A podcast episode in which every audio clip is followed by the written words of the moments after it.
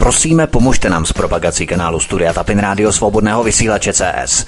Pokud se vám tento nebo jiné pořady na tomto kanále líbí, klikněte na vaší obrazovce na tlačítko s nápisem Sdílet a vyberte sociální síť, na kterou pořád sdílíte. Jde o pouhých pár desítek sekund vašeho času. Děkujeme. A já je zdravím a vítám a už je připojuji i do vysílání. Vítku, slyšíme se? Ahoj Martine, slyšíme se, zdravím tě, zdravím všechny naše posluchače, eh, přeju, přeju krásný páteční večer všem a zdraví a svítek a já tady už přivítám, nebudeme to zdržovat, protože začínáme trošku později, přivítám tady šéf redaktora znovu obnoveného alternativního zpravodajského serveru Ironet News, pana VK. VK, vítej, hezký večer. Ahoj Vítku, ahoj Martine, já vás všechny zdravím. No, já tady byl dneska ve 40, my jsme ještě probírali ještě provozní záležitosti s Vítkem, takže jsem tady skoro jako obvykle pozdě, že s takovou tou 20 minutovou akademickou skoro čtvrthodinkou.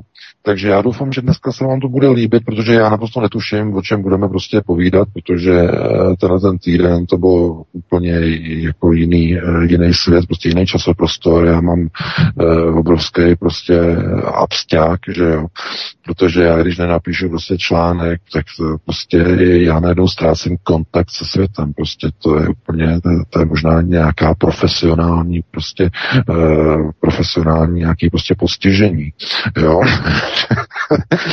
prostě eh, těch informací vlastně přichází tolik, že třeba je zpracovávat každý den, ale eh, když nemáte to, kam sypat ty informace, tak je problém. Já jenom, eh, jenom, jenom uvedu na takovou tu pravou míru, že lidé říkali, jako, že tohleto, tam byly nějaký komentáře na v kontaktě, že abych to jako dával prostě na, na sociální síť, jako v kontaktě, eh, to je, eh, to, to prostě nejde, protože máte tam nějaký eh, asety, že jsou tam nějaké věci, prostě, které tom, jsou tam vlastně nahraný, tak prostě se jako stahujete a není tam zaručená prostě ta bezpečnost. Jo, na těch sítích. Ani když jsou to ruské sítě, tak tam prostě nechci prostě nic prostě publikovat na něčem, co je hostované pod kontrolou někoho, kohokoliv jiného. Jako jo, z, z bezpečnostních důvodů. E, takže tak, no. Takže prostě něco prostě jsem jako uh, chtěl prostě připravit, ale těžko připravovat jako nějaké prostě zprávy, protože dneska něco připravím a zítra už je to staré, že? Takže to jako nemělo smysl, ale eh, jedna věc vlastně je s přesahem, že jo. Eh, bylo vystoupení Vladimira Putina včera na Valdajském fóru, naprosto zásadní dokument, máte tam článek, první, novej, tenhle týden. Eh, máte tam video, 40 minutový s titulkama, je s přepisem, tak si to určitě nastudujte, je to důležité, protože se odehrávají a lámou se dějiny. Doslova se mění dějiny.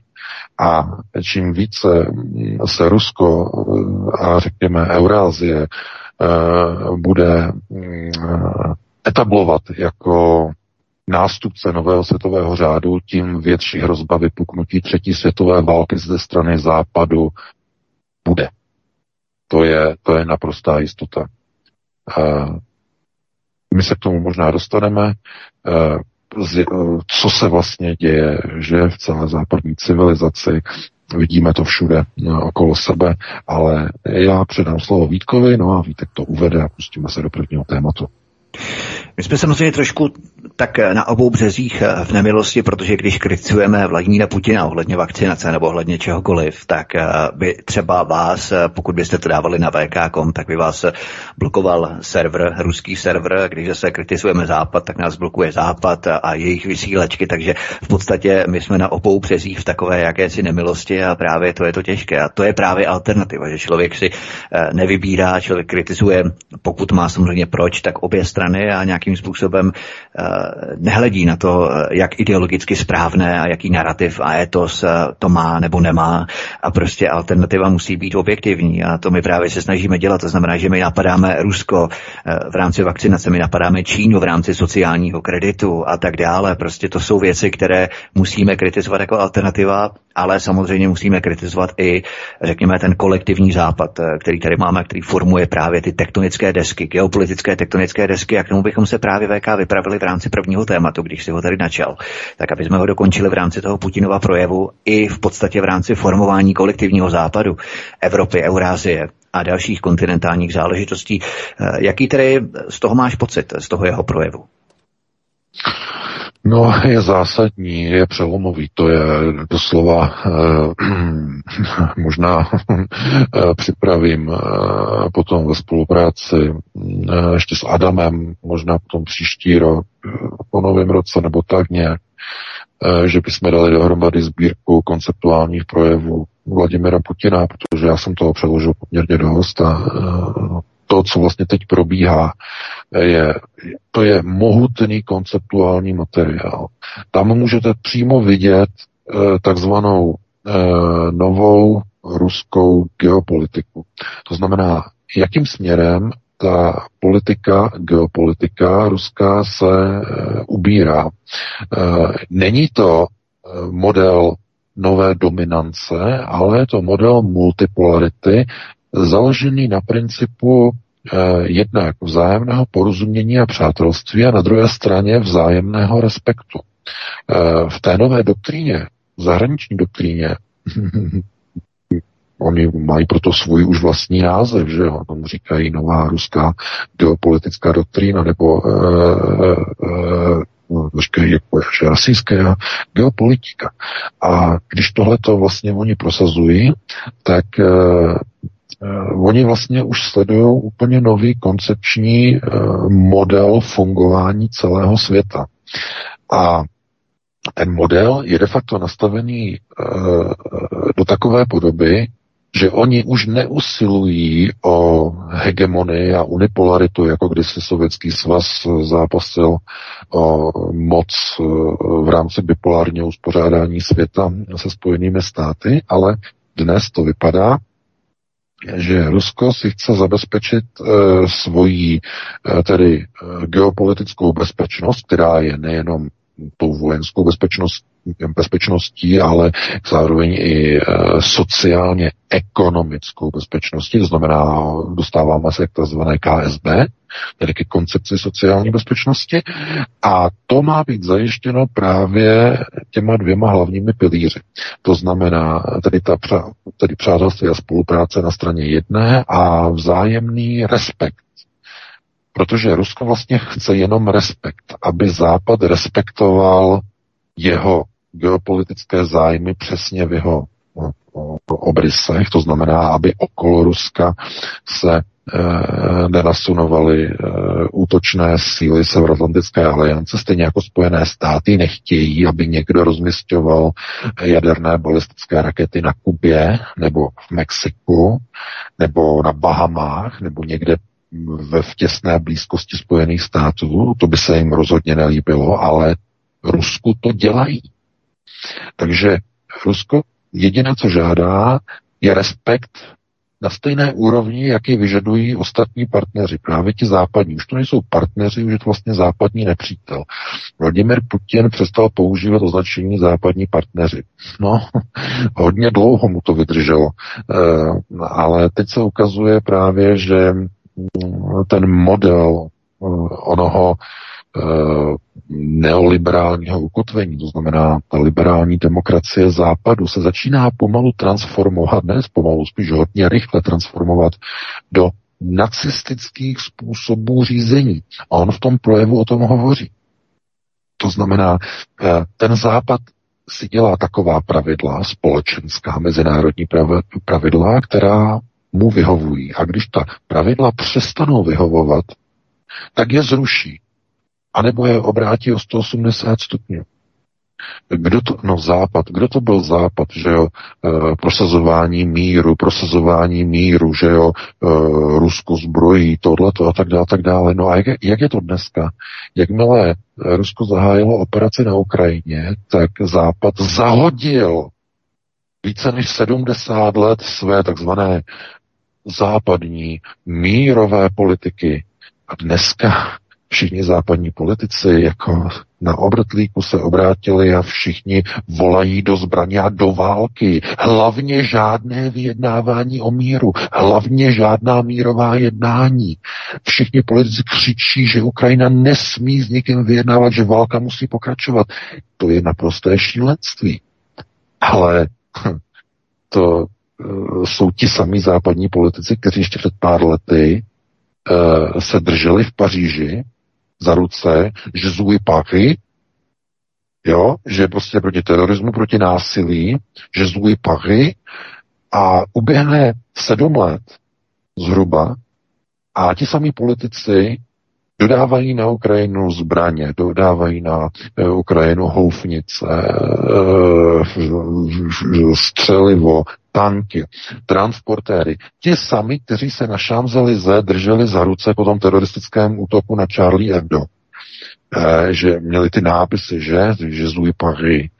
A co z toho vyplynulo po sedmi letech? Ti samí politici dneska volají do zbraně, do války, do, skři- do střílení a z někoho, z nikoho z nich e, nevypadne výzva k mírovému jednání.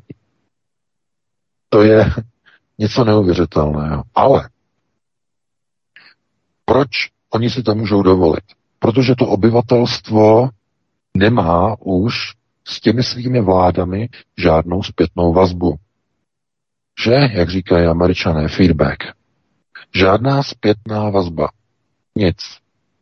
Máte vy vazbu na fialovu pětikolku? Mohli byste říct, že máte nějakou vazbu na ně? Ne, jsou to lemplové, jsou to dobytkové. To, vy to víte. A vy je nesnášíte, vy je nenávidíte. Ale pozor, pozor, to je vzájemné. Všichni ti Rakušanové, Fialové nenávidí a nesnáší vás. Vy jste švábové, pro, proruští švábové. Chápete? Ta nenávist mezi vládou a obyvatelstvem je vzájemná. Dejte jim do ruky nože a podřežou si krky. Vzájemně. Dejte jim do rukou zbraně, postřílí se. Dejte jim do rukou nějaký, nějaký sarin nebo nějaký plyn VX a uh, vzájemně se mezi sebou vyplynují. To znamená mezi obyvatelstvem a mezi vládou, tedy to, co by se řeklo, jako, že, že jakési prostě národní samoděržaví, že to znamená samozpráva, lidu, tedy věcí veřejných, reprezentovaná nějakou vládou, tak eh, tam není žádný spojovací materiál, tam není žádná zpětná vazba. Vůbec nic. A eh, v té společnosti potom eh, vzniká rozštěpení, takzvaný společenský rift, proto zase americký výraz, social rift, a ten, ta společenská trhlina de facto se postupně rozšiřuje a v ní mizí občanské výdobytky, občanské svobody, lidská práva, rodinné životní úspory kvůli inflaci, eh, svoboda pohybu, eh, svoboda vyjadřování. Všechno tam postupně mizí. Mizí tam nemovitosti, mizí tam hypotéky. Protože ta společnost najednou se jakoby rozestupuje, eh, štěpí se a v tom prostředku mezi nima je postupně krůček po krůčku nepřekonatelná propast. Jedni totiž razí neonacistickou politiku a druzí pronárodní, eh, křesťanské a eh, tradiční rodinné ukotvení. Asi nejlepší definice. Vezměte si, že kolik znáte dneska hlavních, eh, teda z těch hlavních politiků, že z těch reprezentantů, to znamená, jako jsou prezidenti, prezidentky, premiéři, premiérky, eh, případně i ti ministři a členové vlády. Kolik z nich, eh, nebo o kterých z nich víte, že prosazují aspoň teda jeden z těch tří národních pilířů, jako je třeba tradiční rodina. Ochrana svazku muže a ženy, protože jedině takový svazek nese budoucnost národa, protože může počít nový život. Různé uh, jiné skupiny obyvatel, které se snaží uh, pod různými zkratkami a názv, názvami písmenek, že jo, LGBTQIA plus, minus, whatever, uh, se snaží jako by si získat nějaké společenské postavení, ale nezlobte uh, se na mě, ale ti lidé mají právo na soukromý sexuální život. Rozhodně nikdo jim to nesmí prostě zapírat, uh, nebo ne, teda ne zapírat, uh, odpírat, protože jak to má každý prostě někde doma, že jo, nebo s nějakým prostě kamarádem, nebo kamarádka s kamarádkou, že jo, to je jejich naprosto soukromá věc a nikdo, ani by je nikdo neměl jako nějak, jakoby, jakoby upozadňovat nebo jako říkat, vy sem nechoďte, protože vy jste takový a tak. To by bylo, to by, to by nebylo správné to by bylo v podstatě jakoby určování, že eh, tady teda my rozhodujeme, že jako většina a vy prostě vyzali jste prostě někam do kouta. Nikdy, nikde se neukazujte. Co je ale problém, tak je politizace homosexuality. Politizace má příponu. Ismus. Že homosexualita to je to si prostě každý prostě řeší nějak sám. Jo? Ale jakmile se z homosexuality stane homosexualismus, tedy politika, tak je oheň na střeše, tak je doslova vymalováno. Protože najednou uvidíte, jak po ulicích pochodují polonazí a dokonce ve Spojených státech úplně nazí lidé, eh, kde se líbají muži s s mužema, e, e, ženský s ženskýma. A do těch průvodů chodí s dětma. A ty děti se na to dívají. Dívají se na to, nerozumí tomu a e, v tomto prostředí vyrůstají. A ti politici, těch vláda, vládách, západních vládách, proti tomuto procesu ani nehnou prstem. A co z těch dětí vyroste? No, sexuálně neukotvení jedinci, kteří budou formováni jako nejprve jako bisexuálně zaměření, s neukotveným e, sexuálním výběrem a to je přesně účel globalistů s cílem snížení populace, snížení rozmnožování. To je přesně ten cíl. Všichni politici západní v tom jedou. Nikdo si nedovolí dneska vystoupit proti LGBT mafii a říct, uh, vy nemáte na těch ulicích co pohledávat. Vy se tam promenádujete jako v Sodomě a v Gomoře, vystavujete svá nahá, polonahá těla a děti se na to musí dívat. A dokonce máte tu drzost, že ty děti si tam sebou vozíte a vodíte. Proto v Ruské federaci jsou přijaty zákony, které toto přísně zakazují. Každá pronárodní vláda musí udělat to, aby svoji eh, budoucnost, svoje děti a tradiční rodinu, aby ochránila. A politici, kteří eh, na sebe berou různé duhové hadry, jsou zrádci svých národů, svých tradičních rodin. Protože z těch eh, po, zdrav, po medicínské stránce z těchto lidí, kteří svoji odlišnost změnili za politický kredit, to znamená svoji odlišnost politickou začali používat jako politický nástroj a ismus, no tak budou tito politici za toto nést plnou zodpovědnost. Protože z těchto uh, nových izmů a z těchto nových uh, politických spolků, uh, které budou hlásat uh, neplodné svazky, politicky protěžované v televizích, v médiích, v pořadech pro děti, zejména v pořadech pro děti, tak to povede k tomu, k čemu to vede už v této době. Bude se rodit méně a méně dětí a lidé proto, jak už eh, rozhodla Fialová vláda, budou muset odcházet do důchodu později a později a později, až nakonec do důchodu nebudou odcházet vůbec. Jistě víte, že co je plánem eh, v Evropské unii, že to je eh, ještě dávno, dávno před mnoha, mnoha lety eh, o tom hovořil tady náš bývalý kancléř, že? Gerhard Schröder. Ten plán je totiž poměrně starý. Uh, hovořil o tom, že existují plány v Evropské unii, že se zavede něco, co existuje ve Spojených státech. Zrušení uh, důchodu, zrušení solidárních důchodů s tím, že lidé budou pracovat až do hrobu. S jedinou výjimkou, jako ve Spojených státech. Jediný, kdo bude mít důchod, budou zaměstnanci federálních úřadů tedy ve Spojených státech federálních úřadů, policisté, FBI, CIA, zaměstnanci státní pošty, uh, FIMA, další, to znamená zaměstnanci federálních úřadů mají federální důchod.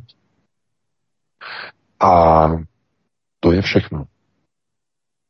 Všichni ostatní v Americe pracují de facto až do smrti a jejich jedinou vidinou je, že eh, na své důchody si takzvaně uspoří z velice rizikového důchodového spoření podle zákona 401k. Eh, to je eh, titul status federálního zákona o důchodovém spoření 401k, což je zvýhodněné investiční spoření, kdy investujete do titulů, které jsou poměrně bezpečné, ale jak ukázala hypoteční krize v roce 2008-2009, ne tak bezpečné, aby bylo zaručeno, že nedojde ke krachu těchto penzijních fondů, ke kterým došlo.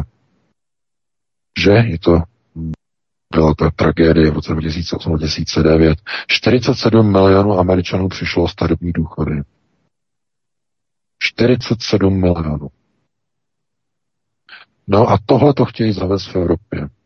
Gerhard Schröder o tom mluvil už před mnoha, mnoha lety, že ten plán je v Evropě, že se pouze čeká na příhodnou krizi, která bude šreklich, strašná krize. A jakmile ta strašná krize e, přijde, tak tohle to bude implementováno. Proto toto se chystá samozřejmě ve všech zemích. I Fialová, Fialová vláda tohle to má ve své, ve své rezonanci. Minimálně Petr Fiala jako předseda Evropské rady je o tomto programu, e, nebo měl by být o tomto programu seznámen. Ten program zatím není tedy nikde vyvěšován na zdivu lidu, protože by to vyvolalo znepokojení mezi lidmi cel, celkem oprávněné, ale pravda je taková, že čím méně lidí se díky deviaci a deviantním procesům řízení, jako je propagace různých neplodných svazků, čím více bude prohlubovat, tím méně dětí se bude rodit. Tím horší bude situace solidárních důchodových pilířů, tím déle lidé budou muset chodit e, do práce, do zaměstnání. 70 let. E, v Americe úplně normálně, 80 let ti lidé jezdí s kamionem.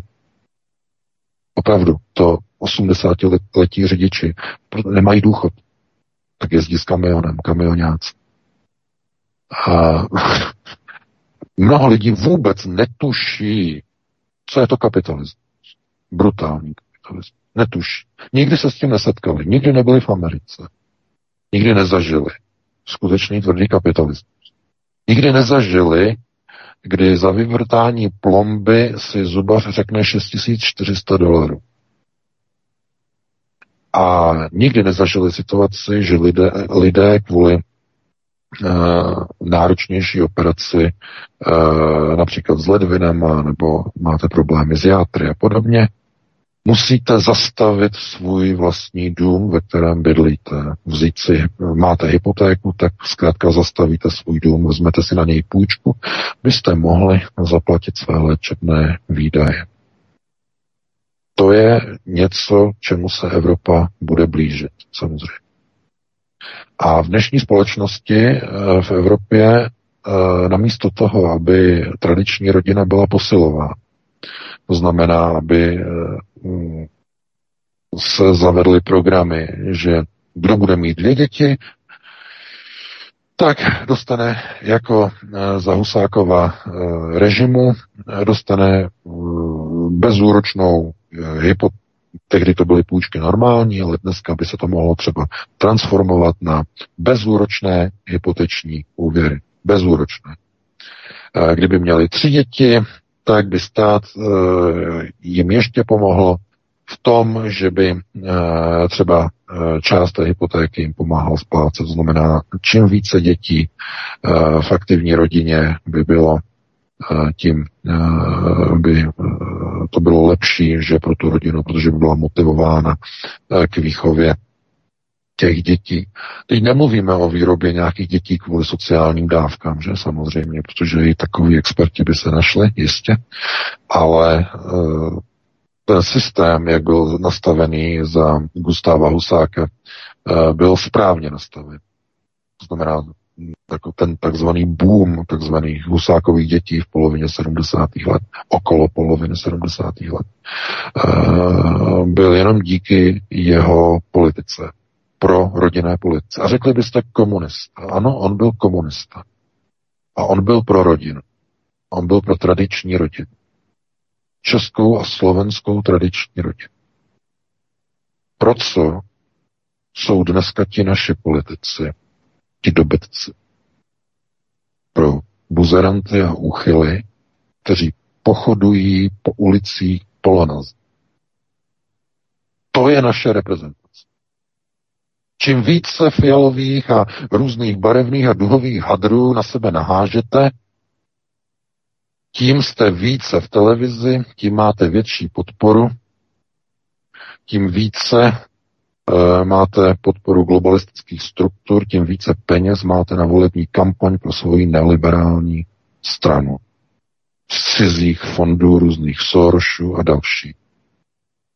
Pokud provádíte destrukci vlastního národa podporou úchylných procesů, tak vám tleskají, zvou vás do televizí. A když jako monsignor Piťha katedrále svatého Víta tenhle proces naopak kritizujete, tak vás tahají bahnem, špínou, diskreditují vás a ani svatý stolec jim nezabrání v tom, aby na vás neplivali a nenasazovali vám psí hlavu. To je společnost, ve které žijeme v Evropě. To se netýká, teď nemluvím jenom o České republice, mluvím o celé západní nebo e, západní civilizaci. Můžeme říkat celá západní civilizace, takzvaná západní civilizace. No a e, v Rusku, aby jsme se vrátili velkým obloukem zpátky k tomu Rusku, tyhle ty procesy identifikovali a zakázali protože tam ještě opravdu tu rodinu se snaží chránit. I když jsou tam samozřejmě globální procesy, velmi mohutné, velmi silné, ale přesto jiné. Zásadně jiné. To znamená, ta společnost buď má své gosudáry, má své představitele k tomu, aby pomáhali svůj lid a národ ochraňovat a vést k lepším, anebo alespoň k ne horším zítřkům, anebo dělají naopak všechno proto, aby lidé se cítili, když jdou po ulici jako uprostřed biblických měst Sodomy a Gomory, kde na jedné straně jsou malé vyděšené děti s maminkou nebo s rodičema a s vytřeštěnýma očima koukají na polonahé a nahé e, individua, která prosazují e, jakýsi politický étos, ismus, přičemž by měli být někde doma a svoji jinou sexuální orientaci by si měli nechat sami pro sebe, protože nikdo jiný na ní není zvědavý. A nikdo nemá právo tlačit malým dětem ve školách nesmysly a sračky o 72 pohlavích a podobné uchylárny. Takže kde je ta společnost? Kde ji najdete? No, najdete ji u voleb. U voleb, kde ta společnost přesně tady ty dobytky volí a posílá je do čela vlád a podobně. Takže až si někdo bude stěžovat, že politika stojí za hol, tak e, se musí podívat, kdo chodí k volbám, co chodí k volbám a jak pro Boha to, co chodí k volbám, jak hlasuje. A ještě jedna věc důležitá. Jak jsme dostali do redakce, já o tom chystám článek, velmi výbušný. Ukazuje se, že volby v České republice, minimálně ty komunální, se falšovaly v přímém přenosu. Jsou na to důkazy. Článku je přinesu. A takováhle společnost uh, už nemá žádný status demokracie.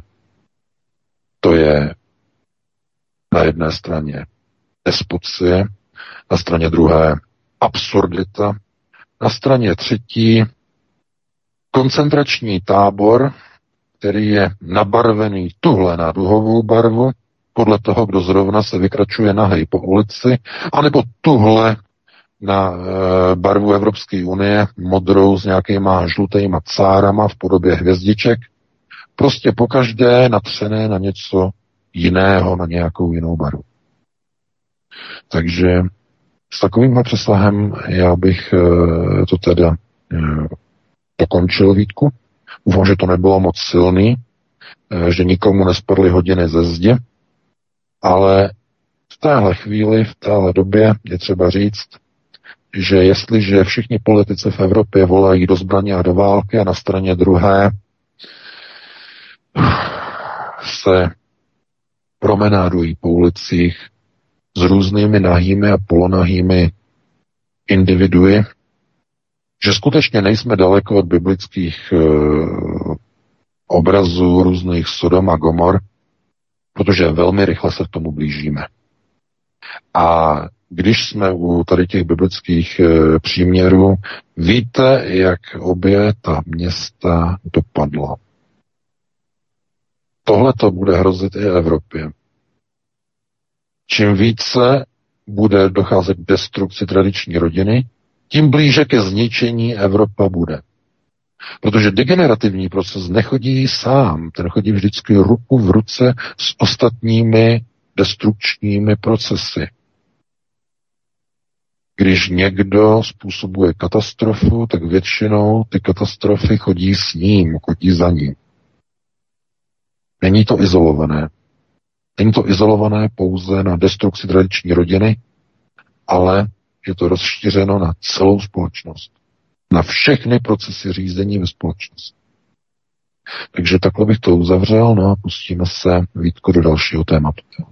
Tak neštěstí chodí po horách, ale po lidech. Já myslím, že staří Čechové na to měli velmi trefná přísloví. Takže pojďme dál, pojďme na další téma, které tady máme. Podíváme se do České republiky.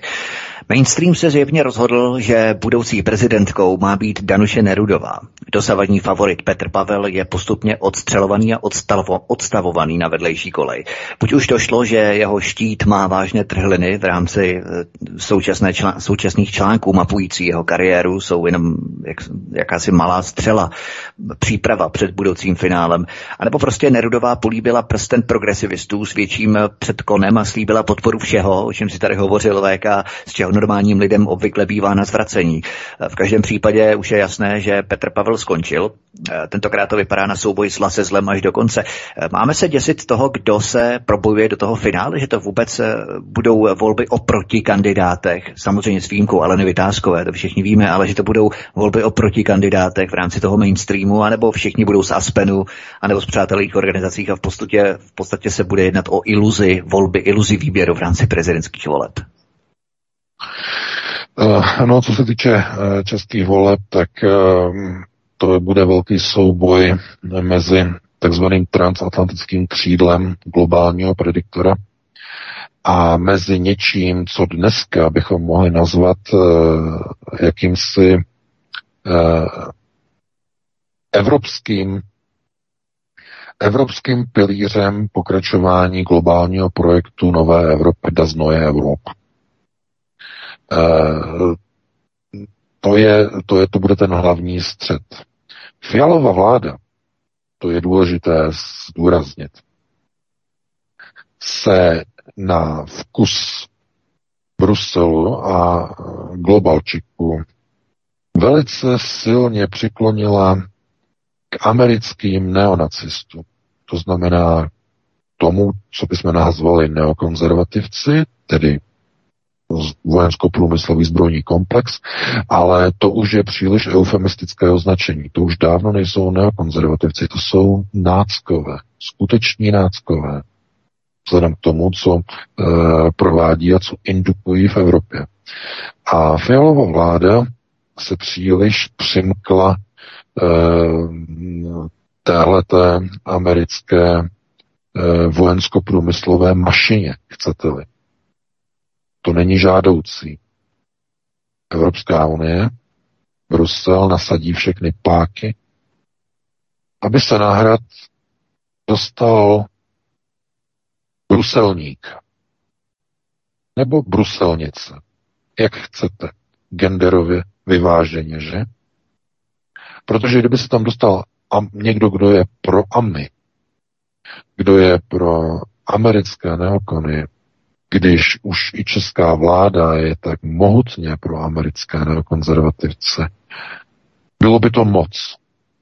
Bylo by to overkill a proto začaly být e, zahajovány procesy proti Petru Pavlovi. Proto došlo k bouchnutí e, těch bezpečnostních svodek. E, ukázalo se, že on pracoval pro, tedy studoval na e, tajně, na tajňačku e, v přípravné škole e, generálního štábu armády, e, tedy Československé lidové armády, na pozici operativního rozvědčíka pro nasazení v kapitalistické cizině. To je ta definice, která je v těch dokumentech uvedena. Měl tedy působit e, proti Severoatlantické alianci a e, jeho řídícím důstojníkem e, nebo učitelem byl pan, myslím, že měl příjmení Blažek, že, protože s ním byl ten rozhovor, Eh, tak eh, on působil eh, ve Švédsku v 80. letech a víte, co se stalo? V roce 86 nebo 5, 6 myslím, došlo k atentátu na švédského premiéra Olafa Palmeho. Tenhle ten atentát nikdy nebyl vyšetřen, ale uvažovalo se a myslelo se, Eh, že to mohla udělat eh, buď sovětská rozvědka, KGB, a nebo někdo ze zpřátelených eh, odborů, spravodajských odborů zemí Varšavské smlouvy. A byl, začalo být ukazováno na rozvědčíky státní bezpečnosti a na rozvědčíky především vojenské špionáže té československé. No a e, tihleti přidělenci, vojenští přidělenci, mezi nimiž byl, byl i tedy pan Blažek, jakožto ten, který uh, učil uh, Petra Pavla na té uh, vysoké škole Antonína Zápotockého, tak uh, se ukázalo, že mohli mít něco společného, ne, že měli, ale mohli mít, protože Švédové si to mysleli a došlo k vyhoštění československých vojenských přidělenců ze Stockholm po atentátu na Olafa Palmeho. Nebyly žádné důkazy, proto ale byly vyhoštěni. To znamená, že existuje varianta teoretická, ničím podložená, že za tímto atentátem mohla stát i československá vojenská rozvědka. A teď my si musíme říct, proč. V čem byl Olaf Palme jako, jako terč, e, proč by měl někdo ze států východního bloku Varšavské smlouvy zájem na likvidaci e, premiéra neutrální země e, Olafa Palmeho. No, to bylo způsobené tím, že Olaf Palme e, začal po nástupu do funkce velmi silně koketovat s myšlenkou vstupu Švédska do Severoatlantické aliance. Eh, bylo to jenom koketování, nedošlo to nikdy nějak daleko, ale jenom ta myšlenka, koketování s touhle myšlenkou podle i švédských novinářů vedlo z největší pravděpodobností k rozhodnutí v Moskvě tehdy uh, Olafa Palmého se zbavit. Protože on tehdy Eh, de facto byl velmi promírově nastavený jako velký zastánce míru, mírového e, soužití. Nicméně jeho kontakty a jeho hm, takové ty námluvy e, v Bruselu, v centrále Severoatlantické aliance vyvolaly opravdu zděšení tehdy v centrále eh, Sovětského svazu v GRU opravdu veliké, veliké pozdvižení. Takže jestli v tomhle tom byla československá vojenská rozvědka zapletená, no tak to teda klobouk dolů. A o co jde především? Petr Pavel byl nejenom členem KSČ před rokem 89, ale on byl dokonce předseda městské organizace, hm, místní organizace, že? Byl předsedou místní organizace KSČ. Eh, teď nevím, v jakém obvodu na Praze. Hm, no, to se mi vykouřilo teď z hlavy. Takže on byl řídícím komunistickým kádrovým pracovníkem. On nebyl jenom ve straně, protože v komunistické straně bylo spousta lidí, e, takzvaných Eh, možná se na to pamatujete, eh, říkalo se jim oportunista, že on je oportunista, eh, on je tam čistě účelově za to, aby měl prebendy, aby dostal dítě na školu, aby měl dobrou práci a aby dostal přednostně auto v mototechně, protože soudruzi měli, měli přednostní že jo, dodávky, všechno zboží, tak bylo spousta členů strany, ale pokud byl někdo předsedou místní organizace, tak to byl, to byl kádr, který byl připravován pro vysoká postavení v rámci strany, případně, když byl voják, vysoká pověření v rámci armády a případně vojenské kontrarozvědky směrem dovnitř, anebo vojenské špionáže směrem ven, což byl případ, eh, tedy podle těch eh, dokumentů, případ eh, generála Pavla. No a jak to vypadá, tak ti největší kritici komunistů, že jo, ti, kteří, když si představíte eh, Alexandra Vondru, že jo, který nemůže najít jediné dobré slovo na komunisty a přitom jeho ODS podporuje Petra Fialu jako bývalého šéfa kádrové organizace KSČ a ještě ke všemu rozvědčíka, který byl pod uh, vedením komunistické vojenské špionáže. Uh, tomu se říká chucpe, pořádně Okay, Petra Pavla, jsi řekl Petra Fialu, Petra Pavla, pozor. Petr Pavla, Petra Pavla. Uh, no. Petra Pavla, samozřejmě, to je samý Petr všude. Uh, tohleto je opravdu jako jenom ukázka toho, že když chtějí někoho dostat do uh, pozice prezidenta, která je skutečně jenom pozicí reprezentativní, až teda s výjimkou teda některých těch, těch pravomocí, eh, jako je jmenování vlády, přijímání demisí a podobně, tak zase tolik pravomocí nemá. Ale, ale, je tam jedno velké ale.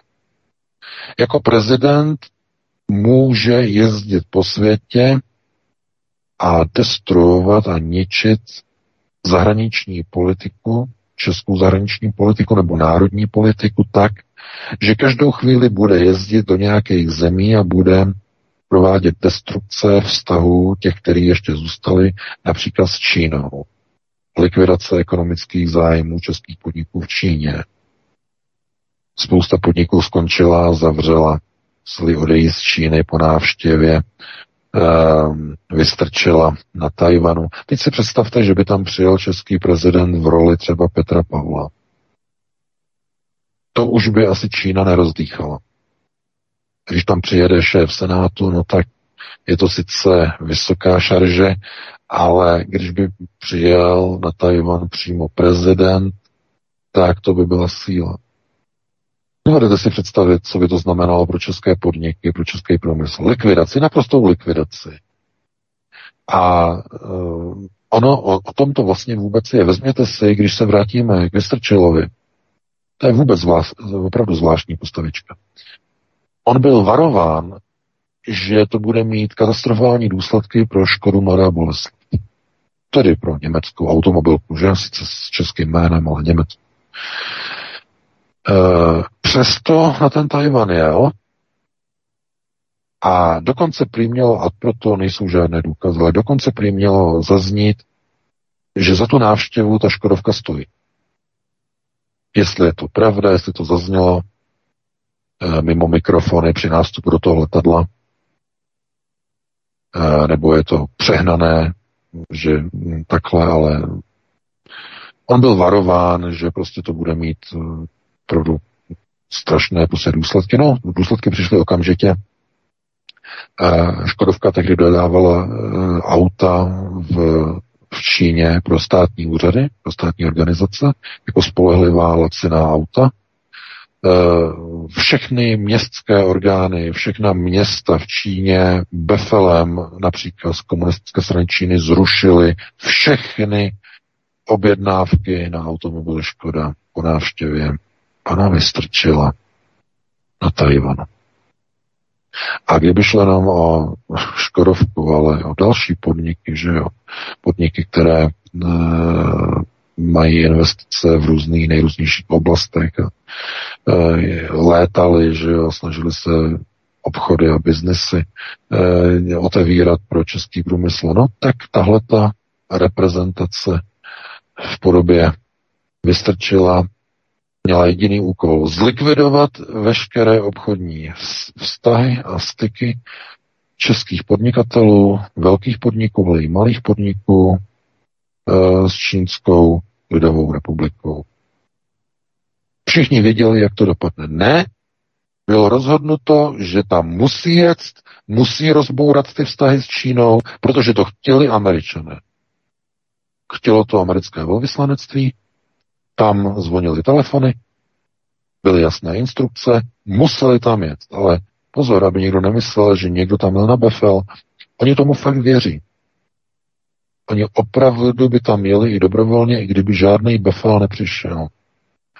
Protože oni opravdu věří, že když se Česká republika, Český průmysl odstřihne od ruského plynu, ruské ropy, od čínských biznesů a čínského zboží, které je vlastně prakticky všude a všechno. Takže, že ta Česká republika se bude mít líp. Asi si to myslí. Že občané se budou mít líp. že občané budou dřít a rýt hubou v zemi, budou platit šílené peníze za předražený americký skapalněný plyn. E, firmy e, s dlouhou nudlí, že se stáhnou zpátky z Číny, protože budou mít status, e, že jednotliví lidé persona non grata, stáhnou se, no a potom už bude jenom dobře. Tak tohle to oni si myslí. Vidíte, že ti politici jsme zase u toho zpátky. E, když zrovna nepochodují s polonahými lidmi na ulicích, tak škodí českému průmyslu tuhle na Tajvanu, tuhle někde jinde. Chápete? Je to pořád ještě česká reprezentace. Je pořád ještě někde viditelná zpětná vazba mezi lidem a tím, co sebe samo prohlašuje za reprezentaci České republiky. To já nechám na vás. Sami musíte posoudit. Takže takhle bych uzavřel tady to druhé téma, Vítku. No a pustíme se do toho třetího. Pustíme se do dalšího téma, no v podstatě máme ještě dvě témata, protože to první byl takový jakýsi úvod v rámci toho, kam kráčí naše civilizace. Ale my se teď pustíme do tématu v rámci Evropské unie, kterou jsme načali, protože Evropská unie není, žálařem, není žalářem národů, ale blázinec národů. Když Němci něco dělají, tak vždycky to dělají pořádně. Jedna z největších německých energetických firm začala s demontáží větrné farmy v severním Poríní ve Sválsku a to z poněkud kuriozních důvodů aby bylo místo na povrchový hnědouhelný důl. Kritici samozřejmě poukazují na to, že jde o symbolický konec vládních snah o ochranu klimatu. Ta ponaléhání vyzvala společnost VPD, aby demontáž zastavila. No a mezi tím, co se děje u nás, mezi tím, kdy v Německu zase otvírají hnědouhelné elektrárny, tak u nás se v Česku zasypávají doly a čerpají se dotace na větrné elektrárny. Myslíš, VK, že Němci pod obrovským tlakem upouští od té zelené Green Dealové eurounijní politiky a že tohle je první vlaštovka, nebo spíš výjimka, co potvrzuje to pravidlo? Uh, Šolcová vláda má strašný strach eh, ze zimy a z občanských nepokojů Němců. Když Němci vyjdou, eh, jak už jsme mluvili před začátkem pořadu, když Němci opravdu se naštvou a vylezou do ulic, tak to je bugr. To je, to je, to je masakr a Šolcová vláda má strach. To znamená, musí být teplo, musí být energie a proto uh, oni říkají, že dočasně. Jo? Dočasně zelený projekty jsou pozastaveny, je dovoleno odstraňovat uh, turbíny větrný, je dovoleno odstraňovat i soláry, že jo, pokud uh, se tam například něco bude těžit, uh, jsou na to už schválený dekrety, oni jsou velice progresivní, že jo, všechno velice rychle. To není jako v Česku tady to jde strašně rychle, to když něco vláda chce, tak to je prostě hotový, to je šup, šup, to je prostě hned, hned je to prostě přijatý. A uh, je to jednoduché, no, protože no, oni vědí, uh, nemá to řešení. Jiné řešení než fosilní paliva nejsou teď k dispozici. Protože když nebude teplo, lidi vyjdou do ulic, že jim je zima. Když budou mít teplo, tak zase nebude plyn pro podniky a továrny, které začnou propouštět, lidi budou bez práce, budou bez zaměstnání, obrovské propouštění a lidi znovu jdou do ulic. Takže ta vláda nemá jiné řešení, než opravdu otevřít znovu fosilní zdroje. To je celý. No, a co se týče těch procesů mm, České republice, jako zasypávání dolů a podobně, to bych se zase vrátil k tomu, co jsem říkal před zhruba 20 minutama. Eh, když ta vláda nedělá politiku ve prospěch vlastního obyvatelstva a na rozdíl od Poláků, kteří rozšiřují doly, že? Nahoře, na severu, eh, jak se znamenuje ten důl, no, ta velká kauza, ten obrovský povrchový důl, no, tak tam oni to rozšiřují Poláci, že jo, budou, budou to prodávat do celé Evropy to uhlí. Do celé Evropy. I Česku. A co Česko? Česko má, že jo, svoje uhelné revíry, má ten hnědouhelný, na Mostecku tam už je to nějaký zatopený, nebo tam je to revitalizovaný, tam už to nebudeme komentovat, ale stále ještě je spousta toho černého uhlí, že jo, na Ostravsku, Tam co udělali na tom Ostravsku? Co tam udělali? Polistopadové garnitury. No, tak z těch hutí a z těch dolů a z těch e, těžebních věží, že jo, když horníci fárali dolů nahoru, tak e, tam z toho udělali cirkus, Luna Park, že jo. Dělají tam nějaké ty happeningy, Světla Ostravy se to jmenuje, nebo Barvy Ostravy, nebo nějak, nebo Colors of Ostrava, nebo tak nějak. E, každý rok to tam je. E, tam se normálně pracovalo, že tam byly šichtovny, tam se pracovalo. Dneska ty lidi jsou nezaměstnaní, jsou e, ti, co dělali na šachtách, tak dneska dělají v montovnách na tom Ostrovsku. Nebo jezdí za prací do Polska. Do polských dolů. Kdo za to může? No tak především Bakala, že? Bakala. No ale nejenom on. Politická reprezentace po roce 89, které rozhodly o takzvaném útlumu těžeb, že jo, útlum. Všechno se utlumuje a potom dochází k čemu? No, že se do České republiky uhlí vozí až z Austrálie. Na Ostravsko ještě ke všemu. To, byl, to, to byl ten článek, že jo, starý asi tři měsíce zpátky. to je něco, chápete? Tak na Ostravsko se vozí uhlí z Austrálie. A v té Austrálii můžou to uhlí těžit zjevně, ale na tom Ostravsku už se asi těžit nemůže. Protože někomu by to co? Někomu by to eh, kazilo ovzduší? Ne. Ovzduší ne, ale kšefty. Business. Že? Kšefty business. Komu, komu se vyplatilo zavřít Ostravu ohledně těžeb, nebo, nebo utlumit, protože něco se tam těžilo, že, co oni nechali, ale utlumit a utlumovat tu těžbu. Komu to vyhovovalo? No samozřejmě polským dolům. Polské doly ztratily konkurenci a začaly obrovsky profitovat. Obrovsky. To je obrovská mafie. No a proč ty české vlády tohleto jako, jako dovolili, jako, jako no, tak co, uh, chápete? No protože to nejsou české vlády. Otázkou je, jestli někdy byly. Po roce 89.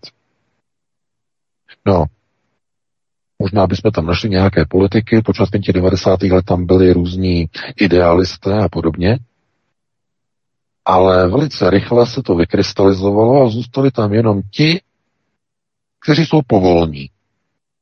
To znamená, umí dobře držet na telefonu, když, když uh, chodí instrukce, buď z Washingtonu, nebo z Langley, nebo z tržiště, že jo, z ulice, z ambasády, bratří, no, tak uh, oni, že oni to vyplní, že jo, oni dají ty příkazy, Šéf české kontrarozvědky sedne na letadlo, odletí do Langley, tam převezme nejvyšší zami- eh, vyznamenání od šéfky americké tajné služby CIA, tváří se, jako by se nechumelilo, potom přiletí zpátky a protože má vyznamenání od Američanů, tak je velký king, všichni se ho bojí, a dokonce i Fiala před ním šoupe nohama. Proto za ním přišel minulý týden. No, asi pro instrukce, pro notičky, No, máme informace, no, čerství. Fiala chodí e, ke Koudelkovi, no, šoupe nohama. to je tragédie. Panečku. Já to řeknu takhle. Za protektorátu Čechy a Morava měl všechno pod palcem Karl Hermann Frank. Za ním chodili všichni. Proč? Protože on měl, uh, on měl frčky přímo od Führera. Dneska chodí premiéři, že jo, chodil, za Frankem chodil eh, předseda ministerský předseda Hácha za ním chodil jako s prosíkem, že za Frankem, e, že jo, jestli můžeme tohle udělat, naše vláda, že jo, tohle, to, tamhle, to chodili za Frankem, že. No, dneska Fialová vláda chodí za koudelkou. to je chucpe, panečku. No, a je v tom nějaký rozdíl? No ano, je. Pouze v uniformách. Uniformy Franka a těch dnešních proamerických se liší. Ano, to je pravda. Ale v procesi řízení žádné velké rozdíly nenajdete.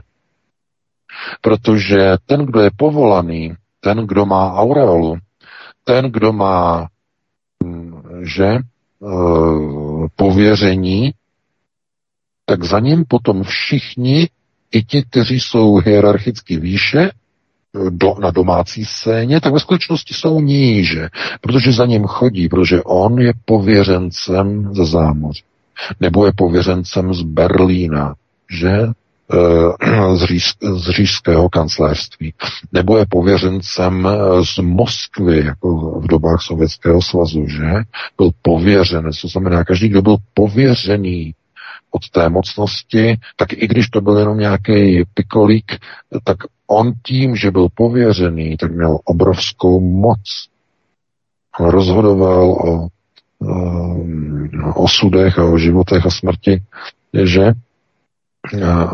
všichni prostě tihleti pověřenci takzvaně pověři. A ti lidé, kteří chodí vlastně prakticky k těm volbám, tak začínají zjišťovat, že se to stává větší a větší komedií. To znamená, že něco opravdu nehraje. Něco je v nesouladu. V minulých volbách milion hlasů propadlo. A propadly hlavně kvůli tomu, že zasáhl ústavní soud. Ovlivnil volby změnou volebního systému, že? Umožnil vytvářet koalice Eh, takovým zvláštním způsobem, že strany, které by se nikdy nikam nedostaly, jako třeba stan, stan jako strana sama o sobě, měla před volbama sama o sobě, kdyby kandidovala, měla preference 3,1%. Nikdy by nebyly ve vládě. A díky tomu, že byli v koalici, dneska mají ministry, dneska mají ministra vnitra, že? dneska mají, eh, mají ho i s dozimetrem, že jo? Ho tam přiženili. a on se tváří, že to je v pořádku, nebo ne, že to není v pořádku, že o tom nevěděl a tak dále, tak dále. Rozumíte? Uh, to, je, to je systém. To je systém, to není jenom jedna osoba nebo skupina osob, to je celý systém po roce 89 je nastavený tak, aby docházelo postupně k odcizování té vlády od toho lidu a z té vlády, aby se stala despocie diktatura, v podstatě říšské zastupitelství, kde bude sedět novodobý KH Frank, který bude říkat uh, už ne německy, ale anglicky s tou American English a bude dávat instrukce co je třeba udělat zase proti Rusku, co je třeba udělat za spravodajskou hru proti Matu a Patovi, že, jo, že někde vyhodil něco do povětří a tak dále. To znamená, bude přesně úkolovat, ty uděláš tohle, ty uděláš tohle a uděláme to podle herního scénáře, který tady já mám na papíře, který jsem si přivezl z Langley. No? Takže Myslíte si, proč byl uh, Andrej Babiš a Honza Hamáček ten minulý rok uh, na jaře, v tom dubnu to bylo, jak byla ta kauza v Rbětice, že to udělali ty dva ruští agenti. Uh, Čepy Gámišky. Že uh, uh, on tam byl, že oni tam byl, měli tu tiskovku tam jsou ty fotky z té doby. Oni měli tu tiskovku a Babiš byl bledej jako stěna a Hamáček nebyl o nic mavší. Oba dva bílí jako stěna. E, a proč? No ne z toho, že by je to šokovalo, že když jim nahlásili všichni Koudelkovi muži, že možná, že jsou z toho podezřelí prostě Čepiga s Myškinem, že by byli z toho tak úplně přejetý. Ne, to nebylo kvůli tomu. Oni byli bledí jako stěna kvůli tomu, že se báli, do čeho prostě e, jsou v manévrování, že se můžou stát terčem ruské GRU nebo různých ruských organizací, které se starají o lidi, které jdou třeba proti ruským zájmům. To není vůbec žádná legrace. Chápete, oni rozehráli proti ruskou hru, oni obvinili Rusko de facto z teroristického útoku, že dva agenti, údajní agenti GRU, že vyhodili na dvakrát po sobě v říjnu a v prosinci 2014 na dvakrát, že vyhodili uh, sklady s municí ve Vrběticích. Tím rozehráli obrovskou hru proti ruským tajným službám, proti ruskému státu. Aha, chápete, to je, to je ohubu, to není tak, jako že tady američtí bratři nám dají ochranu. Ne, ne, ne, američané žádnou ochranu nikomu svým, svým loutkům, loutkám a marionetám nikdy neposkytují. Vůbec, nikdy. Uh, takže proto byl Babiš bílej jako stěna, protože oni věděli, že mus, mají Befel, museli obvinit Rusy, že vyhodili vrbětice, ale byli bílí jako stěna. Dívejte se na ty, na ty fotografie, úplně bílí, vyděšený. Protože oni ví moc dobře, co to je jít proti třeba eh, ruské rozvědce a obvinit jí falešně z něčeho, co za, za čím Rusové nestojí. To, to, to, je, to je vyhlášení války, rozumíte? To není tak, jako že eh, my něco teď odhalíme, eh, Rusové byli někde přechycení, že něco tam zapalovali nějaký doutnák a vyhodili to a teď je tam natočili a nafotili. Ne, oni nemají nic. Dokonce víte, jak oficiálně stojí ta zpráva, ta, která ještě jakoby není odtajněna. Tam je uvedeno, no, to ono se to možná asi dostalo ven stejně, to je jedno. Tam je uvedeno, že ti to dva Čepika s Myškinem, ne, že to udělali, ale že jsou podezřelí že to mohli udělat, že jsou podezřelí, že tam byli někde zachyceni, že e, někde někdo je tam viděl, někdo je identifikoval, že jsou podezřelí, takže nemají žádné důkazy, jenom je to v rovině podezření. A stačilo to k tomu, že vyhostili uh, spoustu ruských velvyslanců na to Margo okamžitě a začala diplomatická válka. A proto byl Babiš tak bledej a Hamáček spolu s ním. Takže oni věděli, co udělali. Chápete? A teď. Rusové nezapomínají. To znamená, uh, chápete, to je, to, je to, to by bylo na jinou diskuzi, protože tohleto jenom ukazuje, kam až dojdou politické procesy Jestliže u moci ve státě není pevná pronárodní vláda, která se sebou nenechá orat. Kolik takových vlád bylo po roce 89? No, a někdo řekne, ta předlistopadová, no tak ta sebou taky nechala vorat, ale zase ze strany e, sovětských soudruhů. Ano, samozřejmě. No tak jaká vláda teda byla předtím, před těma komunistama? No, to byla vláda Benešova, ne? ta se zase sebou nechala vrtat zase, zase britskou vládou, že? Jistě pamatuješ, Vítku, jak eh, museli Čechoslováci zaplatit zlatem za to, že pomáhali chránit britské nebe, a že se zúčastnili uh, bitvy o Británii a pomáhali Britům se střelovat německé stíhačky, tak za ubytování a za jídlo musela československá vláda, to je britské, zaplatit zlatem, všechno tohleto. Uh, chápete? No. Dobře, tak, eh, tak a kdy byla ta eh, česká vláda samostatná? Za první republiky, když podlézala Velké Británii a Francii, taky nebyla samostatná. No a co předtím? No to už bylo jenom Rakousko-Uhersko. To zase se podlézalo Vídni, ne? Takže těžko budeme hledat někde daleko v daleko v minulosti, bychom se dostali možná ke slavníkovcům, možná bychom se e, dostali k Jiřímu z Poděbrat, e, možná bychom se e, dostali k Lucemburku, minže Lucemburci, no to už, to už byli taky cizinci, že jo. E, tohleto Karel IV. taky cizinec, e, no to jsou, nebo napůl poloviční cizinec, že, e, to jsou potom jako takové ty přesahy, ty konotace, konotace, o kterých potom jako se odvíjí i ta česká nápora, že? český národ. Je takový celý prostě rozpolcený, eh, tady Čechy, tady Hot a podobně. No, každopádně tohoto téma bylo taky zase s velkým obloukem. Eh, máme 21.00.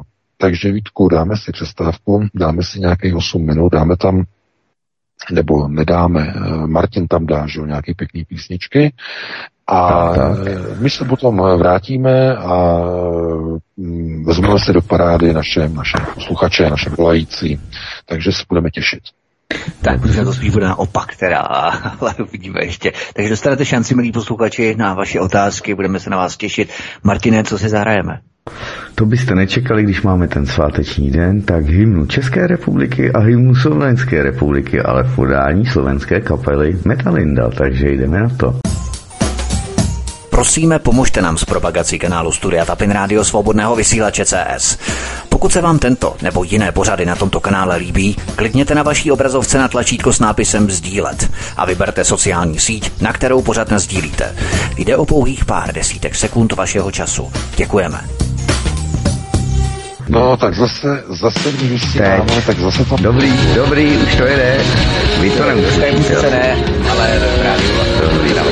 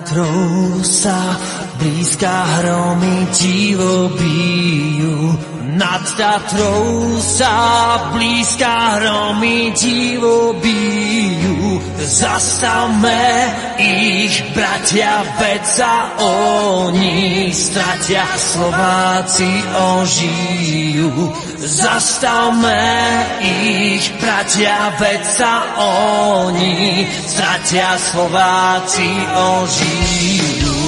To Slovensko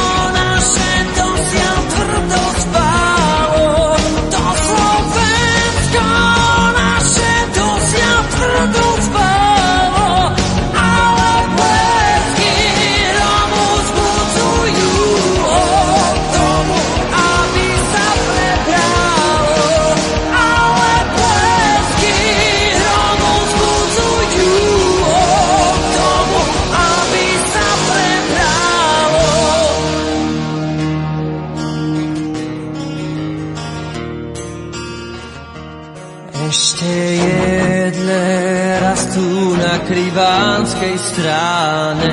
Ešte jedle rastú na krivánskej strane. Kto jak Slovák cíti, nech sa šable chytí a medzi nás stáne. Kto jak Slovák cíti, nech sa šable chytí a medzi nás.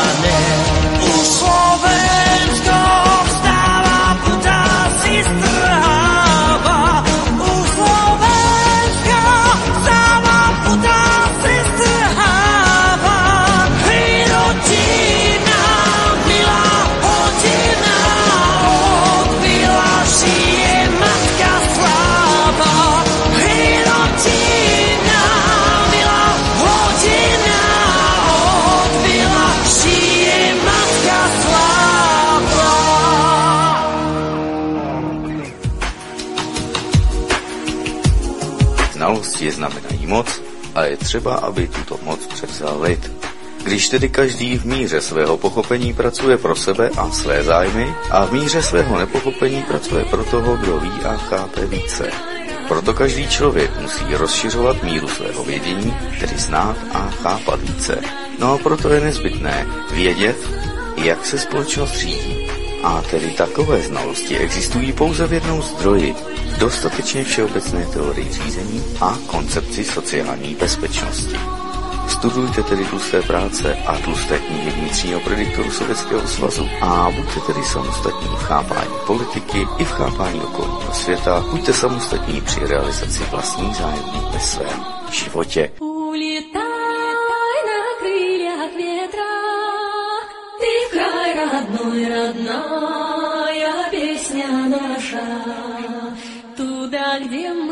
Тебя свободно пели, где было так привольно нам с тобою.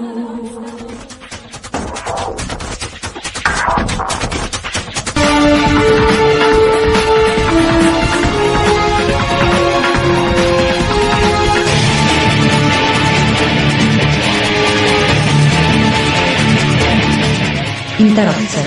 Studio Kadaň.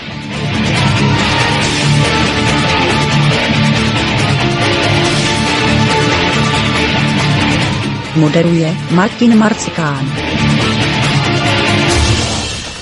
Tak, tohle není důležité, dámy a pánové, důležité je, že jste tady s námi a my s vámi a počkáme, až se Vítek a pan VK znovu přihlásí a vrchneme se střema. Vítka, slyším? Já už jsem tady, já už jsem tady a uvidíme, jestli VK přijde, co nevidět. Tak ještě rabuje ledničku, takže dáme tam si telefonní číslo. Telefonní číslo už bylo v permanenci ve vyzvádění celých 8 minut, co byla pauza, samozřejmě 720, 739, 492. Už jsem tady, tak jsem... Výborně, výborně. Tak jestli mohu, tak já jdu připojit hned prvního volajícího, ať se na to frchnem střem hlav. Tak, svobodný vysílač, hezký večer, můžete položit dotaz. večír, hosti vás.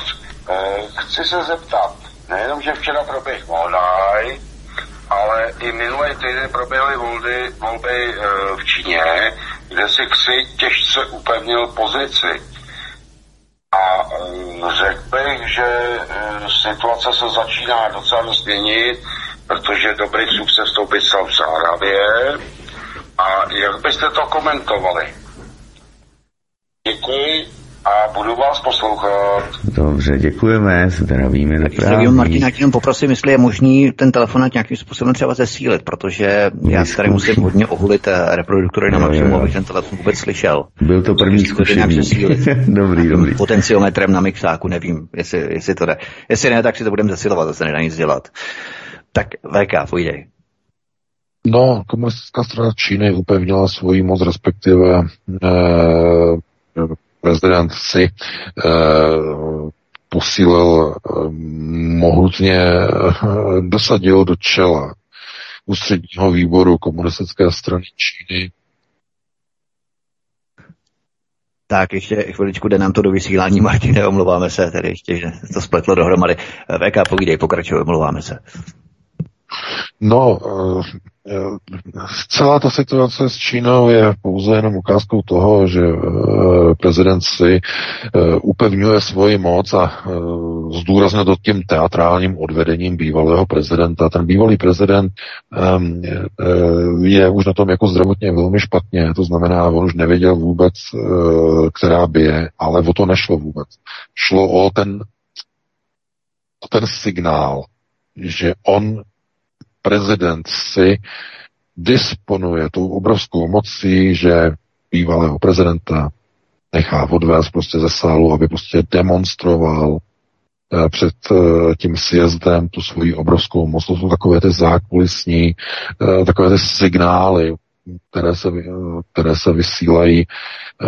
No, logicky posílí tedy jeho klika mohutně armáda, která byla na straně, nebo stále je na straně tedy eh, prezidenta, eh, tak eh, no, není to vůbec nic veselého, protože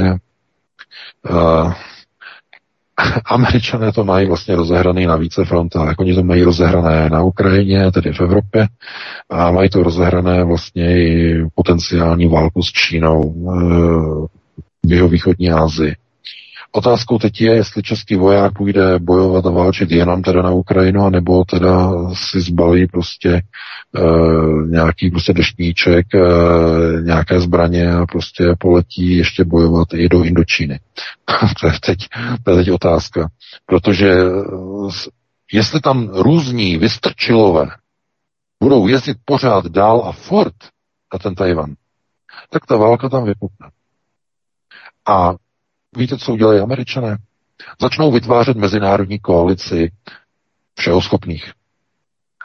Zvednou telefon, zavolají Fialovi. Kolik pošlete mužů? Fiala řekne, no poslali bychom naše specialisty, že o těch našich 115 mužů, které tam máme. A američani řeknou, ne, vy pošlete 20 tisíc mužů. Kde je vezmeme? No, tak si zaplatíte, uh, zaplatíte si žoldáky. Pošlete jich 20 tisíc. Chápete? Uh, oni se s tím nebudou párat, vůbec ne. Uh, to, to bylo dřív. Dřív to bylo o té solidaritě, že američané šli do Afghánistánu a uh, spojenecké země tam poslali 20 vojáků, aby hlídali parkoviště s vojenskými autama, že jo? Ne, ne, ne, to už dneska nestačí. Ten proces pacifikace je dneska dovedený do, do takové roviny, že dneska ti američané budou pos- eh, požadovat už nejenom likvidaci jednotlivých národních států po těch politicích. Vy budete dělat politiku proti vlastnímu národu, protože nám to vyhovuje. Vy se odstřínete od ruského plynu, vy ohrozíte vlastní německý průmysl a budete nakupovat plyn od nás. Když to neuděláte, tak vás zničíme, tak vás zlikvidujeme. Scholz skloní hlavu a kývne na to. Chápete? To znamená, dneska už to není o té pozici, e, že Evropa si jede svoji politiku, kde pak vůbec ne. Vůbec ne. E, a kvůli čemu to je? No je to kvůli tomu, že Evropa si neuvědomila, že čím více bude izolované od Evropy Rusko, tím američané budou na Evropany brutálnější. To zní možná paradoxně, ale přesně tak to je. Protože jenom kvůli tomu, že ti Rusové měli silnou pozici v jednotlivých zemích, tak američané neměli tak silnou páku. Ty západní země si to dělají sami oslabováním ruského vlivu v Evropě. Dělají proto úplně všechno.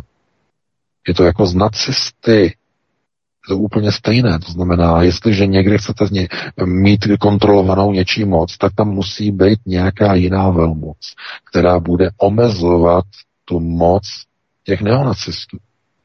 To znamená, eh, zase velkým obloukem, zase zpátky do Číny, eh, v té Číně, eh, tedy teď prezident si pojede třetí pětiletku, třetí pětiletý mandát, no a on teď má volnou ruku. Pokud američané tam budou pořád lítat na ten Tajvan a budou tam pořád posílat nějaké delegace z Evropy, tak eh, opravdu tam dojde k invazi. Protože on má teď vlastně pět let a má otevřené, působ, otevřené pole působnosti. Takže takhle eh, a tam ani nebyla opozice. Na tom sjezdu nebyla žádná opozice, že někdo by tam byl jako pro jednání s Američany. Ne, ne, ne. To bylo přesně nalinkované. Bylo přesně dané, že prostě e, bude třetí mandát, bude tedy eh, třetí eh, volební období, všichni pro to zvednou ruku, nikdo nesmí eh, být proti, no a to bylo splněno. Takže takhle bych na to reagoval, no a pustíme se do dalšího. Dobře, dobře, připojuji do vysílání, svobodný vysílač, hezký večer, můžete položit dotaz. Dobrý večer.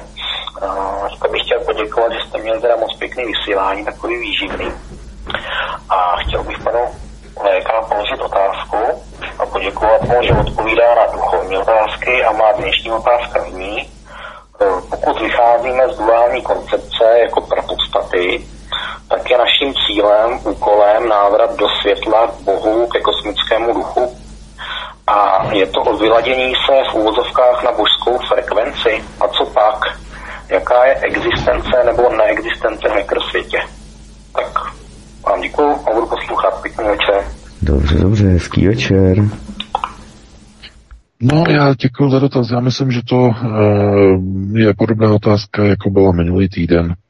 Uh, to znamená energetické roviny, energetické hladiny, co se děje uh, uh, ne s člověkem, ale de facto s vaší entitou, s vaším já, že co se děje.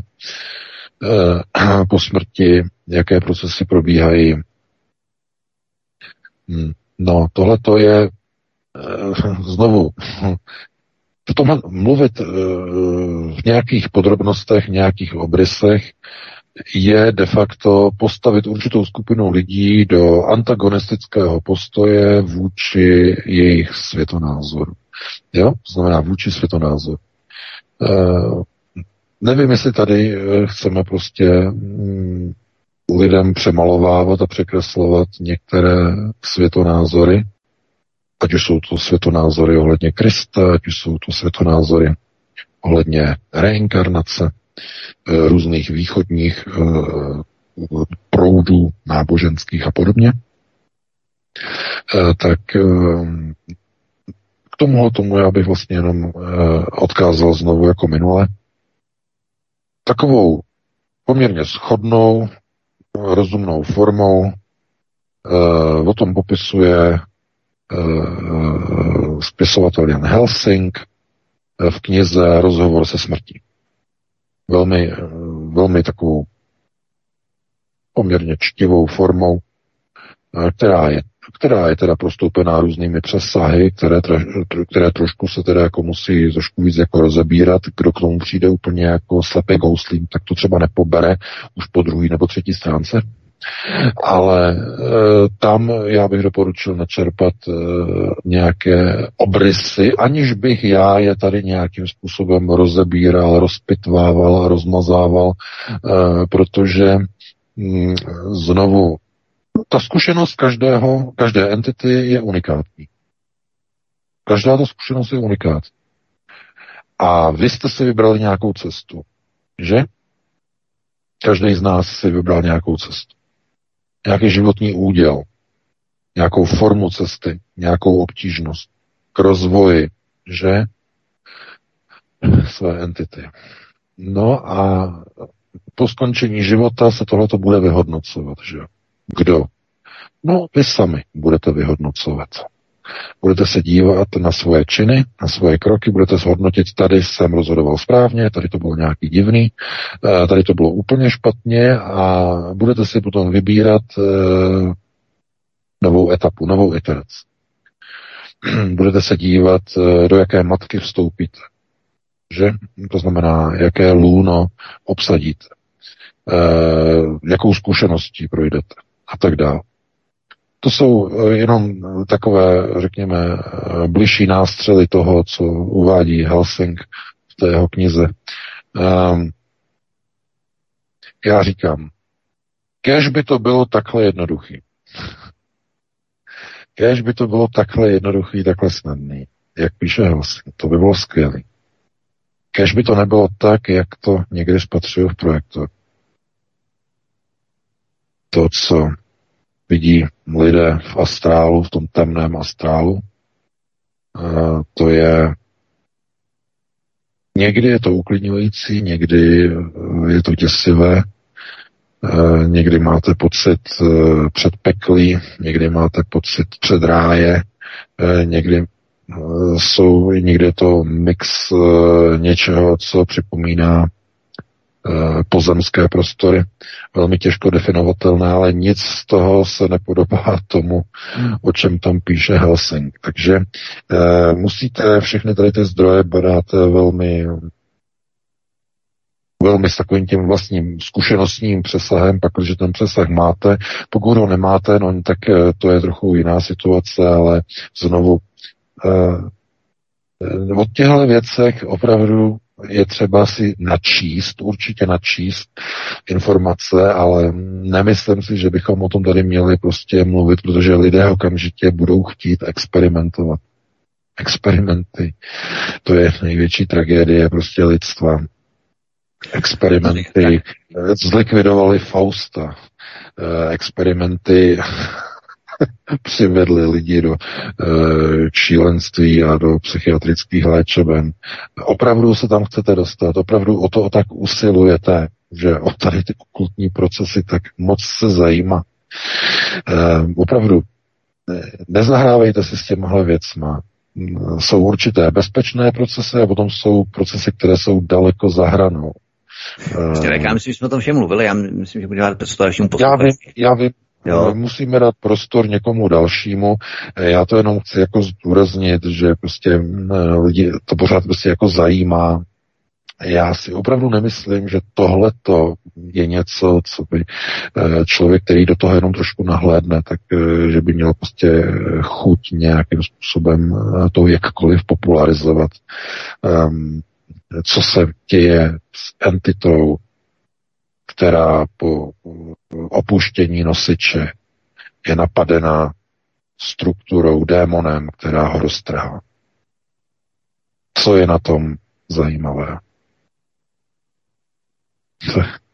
Chápete? To znamená, eh, pokud chcete slabý odvar, slabý začátek, puste se do Helsinga, přečtěte si, tam dostanete zhruba 5% obrysu. 5%. A to stačí bohatě stačí. Takže takhle bych na to reagoval a pustíme se do dalšího volajícího. Další volající je dáma, já už jí zdravím, hezký večer a může hezký položit večer. dotaz. Zdravím celé, celý svobodný vysílač tady Jaroš z Krásného údolí. A já bych se chtěla zeptat pana VK, zdali ví, že Turecko se chce odpojit od NATO, od té Severoatlantické aliance, že chce vystoupit. Zdali o tom něco ví. Děkuji moc a všem vám přeju krásný večer. Děkujeme, zdravíme. Ale já děkuji. Za dotaz. No, tohle to je samozřejmě Erdoganův trik. Eh, on nechce vystoupit z NATO, ale on jenom vydírá.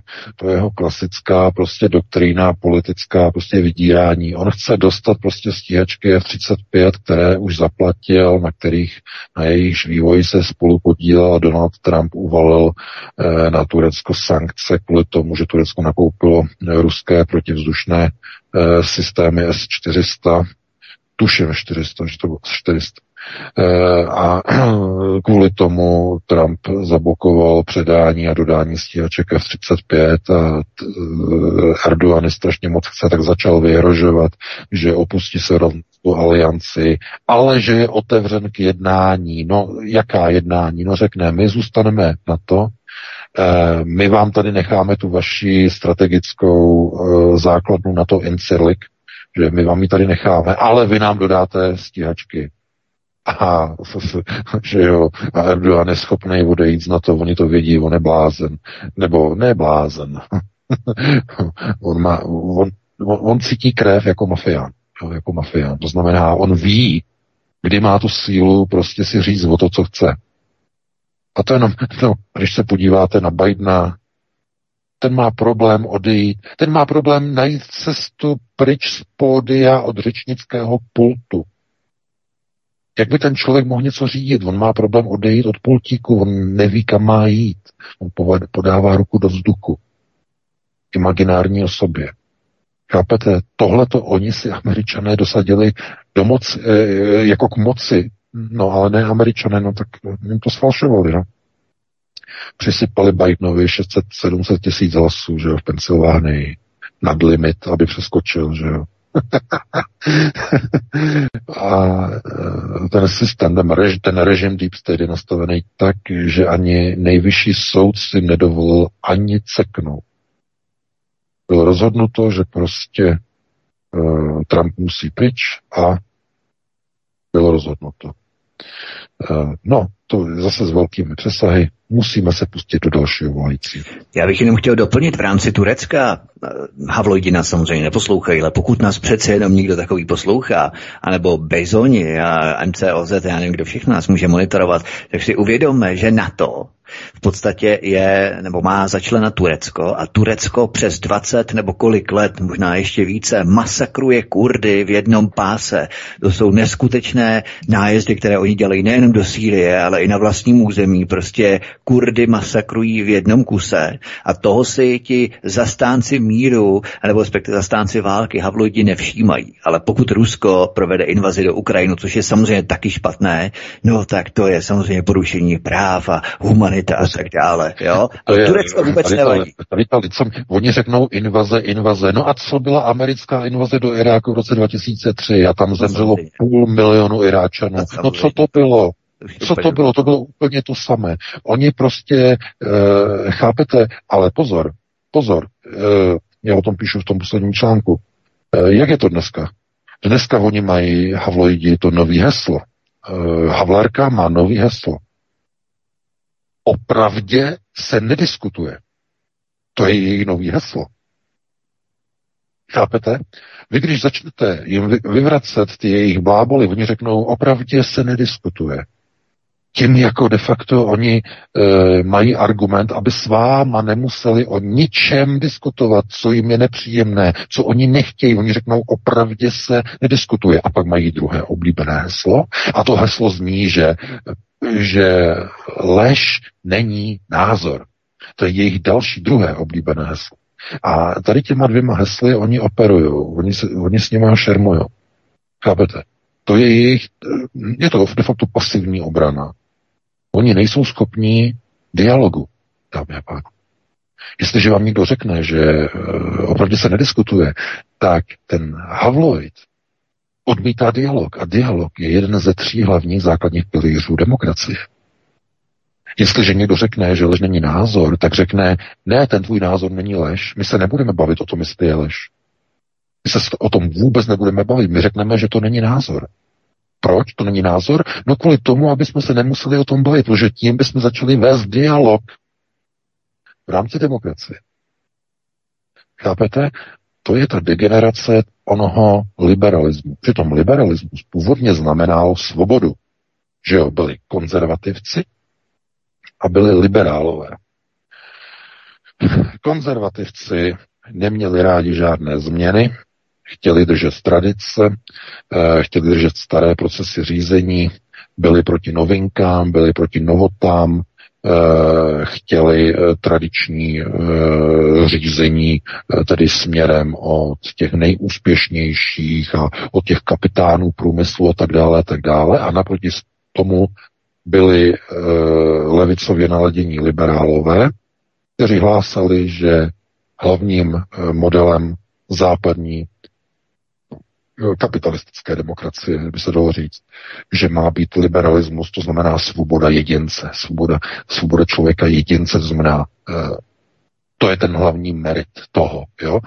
A to byly liberálové, to byla ta původní myšlenka. Dneska z těch liberálů jsou, jsou bolševici, ale takovým způsobem, že jejich názor je ten, který je pravda, o kterém oni nebudou diskutovat a ten váš názor není názor, protože je to lež. To znamená, oni vůbec uh, nechtějí o tom vést jakýkoliv dialog. Oni prostě vás umlčí, vynulujou a to je, to je celé. To znamená, to už není, nemá s liberalismem nic společného, to je diktatura jako řemen. No, e, takže takhle asi bychom to uzavřeli a pustíme se do dalšího volajícího. Dobře, dobře. Další volající připojen, svobodný vysílač, hezký večer, můžete položit dotaz. Hezký večer, zdravím pánové. Dotaz zní takto. Um, minulý, myslím, že dva týdny dozadu, možná něco víc, Rusko vypustilo na oběžnou dráhu v povozovkách družici. Tak, neřeklo, co to je, řekli satelit nějak hned dva týdny na to, nebo možná týden na to, další dvě. Tak a teďka a ten dotaz je vlastně o tom, co se teď děje nahoře, protože já mám takovou zkušenost, že vždycky, když je někde ticho, tak tam se děje nejvíc. Tak jestli panuje jaká ví něco o tom, jestli se tam třeba nepodívali rusové Moskvy na Starlink nebo američanům celkově na jejich, na jejich velký oko. Děkuji moc. No, no, já děkuji. Děkujeme. Eh, no, Samozřejmě, že ty objekty, to, Rusova to značuje jako objekt a teď eh, číselným kódem, eh, zřejmě se jedná o satelitní rušičky radiového signálu pro přenos, pro pojítka, pro pojítka systému Starlink. To znamená rušení satelitního Eh, internetu Maskova Starlinku přímo na oběžné dráze. Z největší, z největší pravděpodobností. Jistota není, ale z největší pravděpodobností jde, jde o rušičky, satelitní rušičky. Takže takhle by na to odpověděl a pustíme se do dalšího volajícího.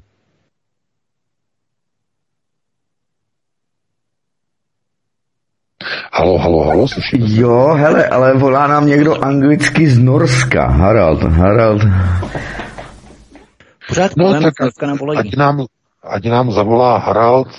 Jo, you can speak Harald. Can I, can I speak like uh, English? Yes.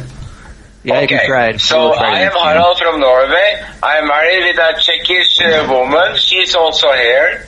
And we listen to your program uh, every Friday and we record it and uh, listen.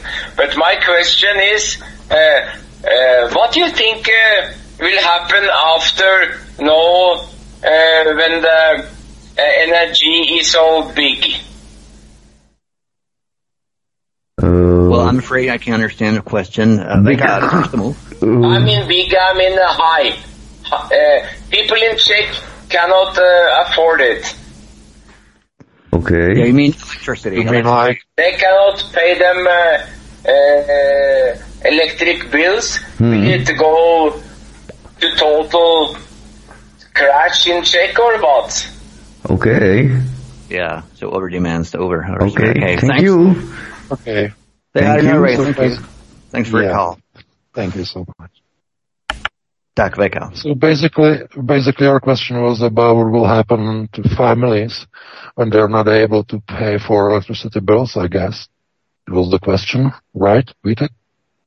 I think it was like way, like, um, it was about about electricity here in the Czech Republic people can't afford to um, uh, people can't allow to have more electricity than they can, and in Norway it's um, uh, on the country they can't afford it in Norway, but not here in Czech Republic. I think it was it, it that was about it, but I'm not sure. Já myslím, česky, ona, ona nám posluchač rozumí česky, když nás poslouchá, tak můžeme můžem přepočítat. Aha, jo, že jo, aby nám zase rozuměli naši posluchači. tak to je, no, to je teď dilema, že jo, tak... Uh, ten ne, problém, manželka to Haraldovi asi přeloží, když říkal, že manželka je Aha, z Čech, nebo z České republiky. Dobře, dobře. Jo, protože t- tak samozřejmě tak bychom mohli, ale je trošku zvláštní. Tak máme dosah, tak Vítku, tak my máme dosah až do Norska, no tak to je, to je, to je síla, to už jsme Zakládající země na to. no, no, no, tak to je pěkný. Ještě k tomu anglicky. Uh, Petr Pavel by měl radost určitě, no povídej. no, no, určitě, samozřejmě to navazujeme tady Transatlantic, všechno, nebo spíš no, Transbaltic, že jo, to je nahoře, přes Bal. Uh, tohleto, uh, no, jak na to reagovat? Některé země zkrátka jsou energeticky natolik uh, soběstačné, že můžou dotovat de facto energetické náklady na vytápění, na energie, tedy ty, které se vlastně spotřebovávají tedy v domácnostech a podobně. Eh, Norsko na tom je úplně někde úplně jinde než třeba zbytek Evropy. Zbytek Evropy byl dlouhodobě závislý na zemním plynu, především na tom nejlacinějším, nejlevnějším plynu e, z Ruska. To je, to je zjevné, ale ten problém je někde jinde. I v Česku, v České republice, by lidé mohli mít laciné energie. Ale není to problém energetický, je to problém politický. To je důležité. It's a political issue. To je strašně důležité říct, protože všichni víme, eh, jakým způsobem eh, se prodává plyn, jakým způsobem se prodává elektřina v České republice, eh, vyrobená v České republice, ale prodávaná přes burzu v Lipsku v případě elektřiny. A v případě plynu se plyn nakupuje na burze v Amsterdamu. A burzy samozřejmě spekulují s cenou a zpětně potom tedy Česká republika nakupuje strašně draze. Obrovské draze. A kdo to platí? No, platí to domácnost. Že? Platí to household. A e, řeší se to tak, že se to stropuje způsobem z jedné kapsy do druhé. Z jedné kapsy občana do druhé. Eh, Fialová vláda zastropuje cenu, ten rozdíl, strop a tržní cena, eh, na který se zadluží, tedy státní rozpočet, no a občané to potom budou splácet, respektive ne tito občané, ale jejich děti. Takže eh, v Norsku, nevím tedy, jestli Norové jsme se nezeptali, jestli Norové taky nakupují svoji elektřinu vyráběnou e, z jejich tedy obnovitelných zdrojů, že jo, mají tam eh, vodní elektrárny a mají tam termální elektrárny a to, tohleto, tak jestli i oni to prodávají přes nějaké burzy někde v Evropě, anebo to prodávají napřímo přes nějakou státní společnost Norsku. Takže tohleto je politická otázka. Energie vůbec jsou politickou otázkou. To je důležité. To není problém energií jako takových. Já jsem tady mluvil o tom našem geniovi, o Šolcovi.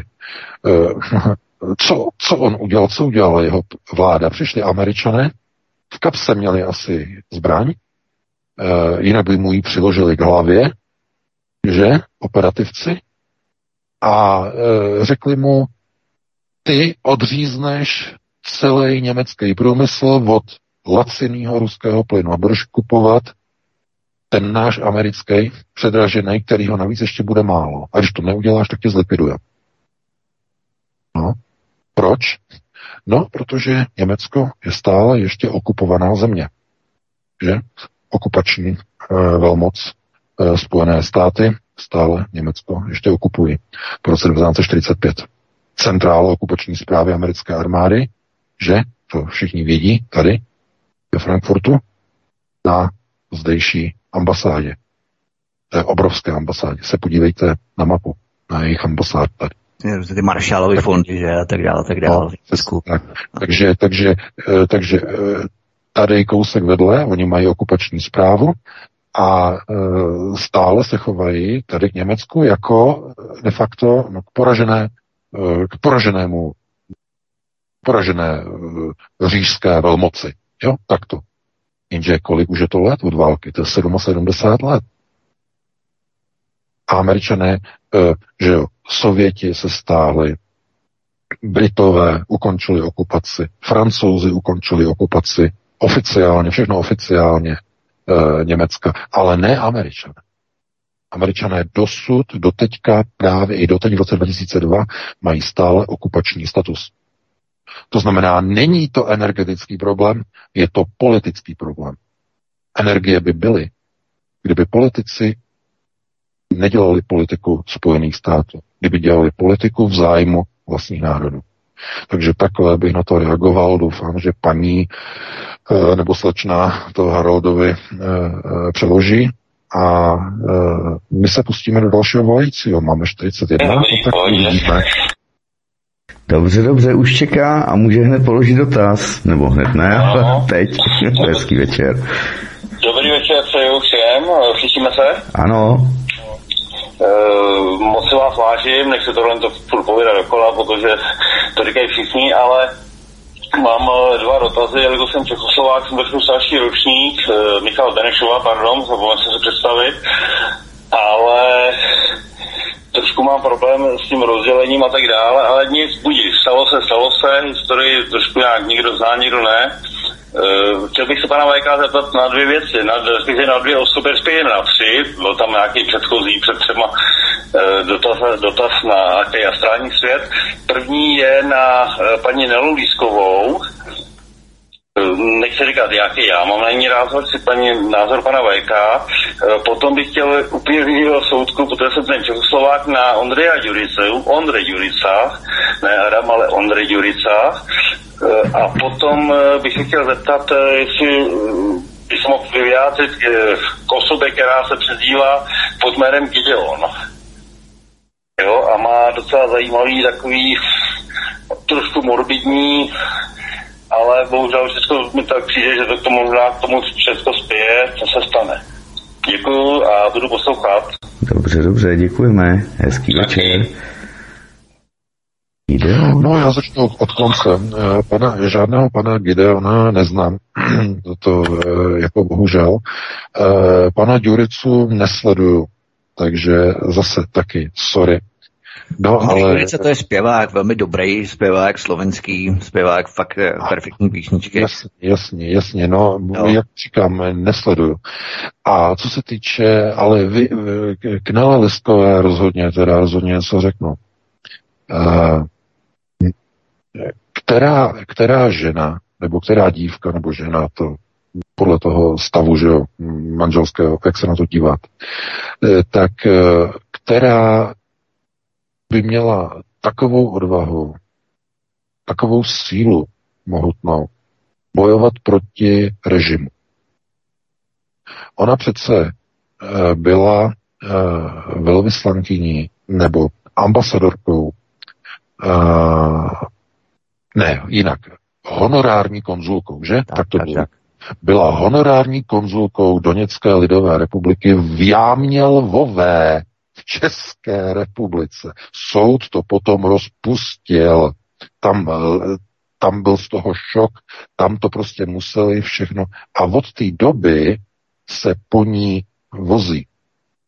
Že jo, hledali na ní, co by mohli na ní vytáhnout, našli nějaký článek, který nebyl vůbec její, Nela to pouze přepostovala nějak sdílela prostě na tom Facebooku, Vítku, to, ty si dělal s ní rozhovor, tak víš, o co se jedná.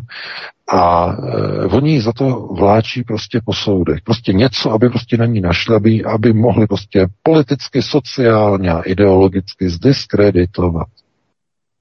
A e, vezměte si, politici Eh, různí, eh, já nebudu jmenovat, že, já, nebo různé aktivisty a tak dále z různých domobran, že, aby jsme nebyli konkrétní, z různých domobran.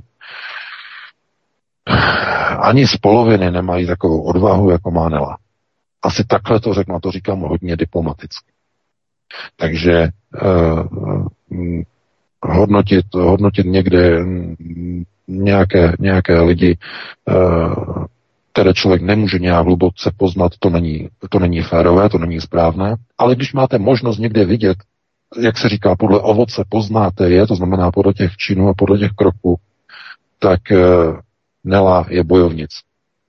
To je bojovnice, to jako říkám, klobouk dolů. Který chlap, já říkám, který chlap by si lajznul takovou věc uh, z Donbasu jet a mít status honorární, honorárního konzula a zastupovat uh, 8 let utiskovaný lid Doněcké lidové republiky, na který tam ukro nacistická chunta střílí z děl z raketometů dlouhých 8 let. Kdo by si to dovolil? Chápete? Takže já říkám klobouk dolů. Nevím, jak se na to díváš ty, Vítku, ale jenom koment.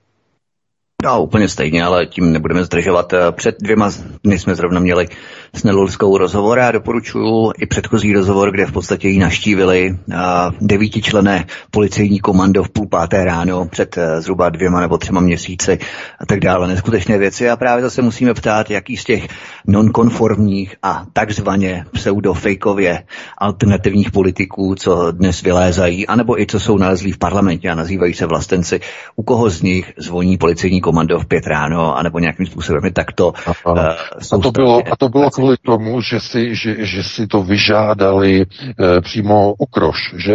Přímo Ukrajinci si to vyžádali. To bylo to byl ten výslech na NCOZ, to vlastně něco jiného. Tady to bylo, ale možná to jo, to bylo vlastně taky. něco jiného. Jo, tak, tak ono to je, ono je toho víc, to znamená, že oni po ní, uh, oni po ní opravdu jdou, že? Já ti pošlu ten, asi ten, ten rozhovor VK, kdyby měl třeba čas, to je fakt masakr, jako jo. Co, co... To, je, to je síla. Chápete tohleto? A to jenom kvůli tomu, to jenom kvůli tomu, že se chtěla prostě zastat těch lidí, prostě který osm let celý západ se tvářil, že o tom neví, co tam probíhá na tom Donbasu. Osm let se tvářil, že nic neví. Osm let. Přesně tak, jak jsi to říkal o těch Kurdech, že Turci tamhle likvidují Kurdy, ale my nemusíme chodit až někam na Blízký východ do prostoru Malé Asie. Ne, ne, ne. kousek, kousek, že jo, v Evropě, no, je to možná geograficky tak zhruba plus minus autobus stejně daleko na ten Donbass, ale e, tohle to prostě 8 let Evropská unie e, prostě věděla a nic proti tomu nedělala.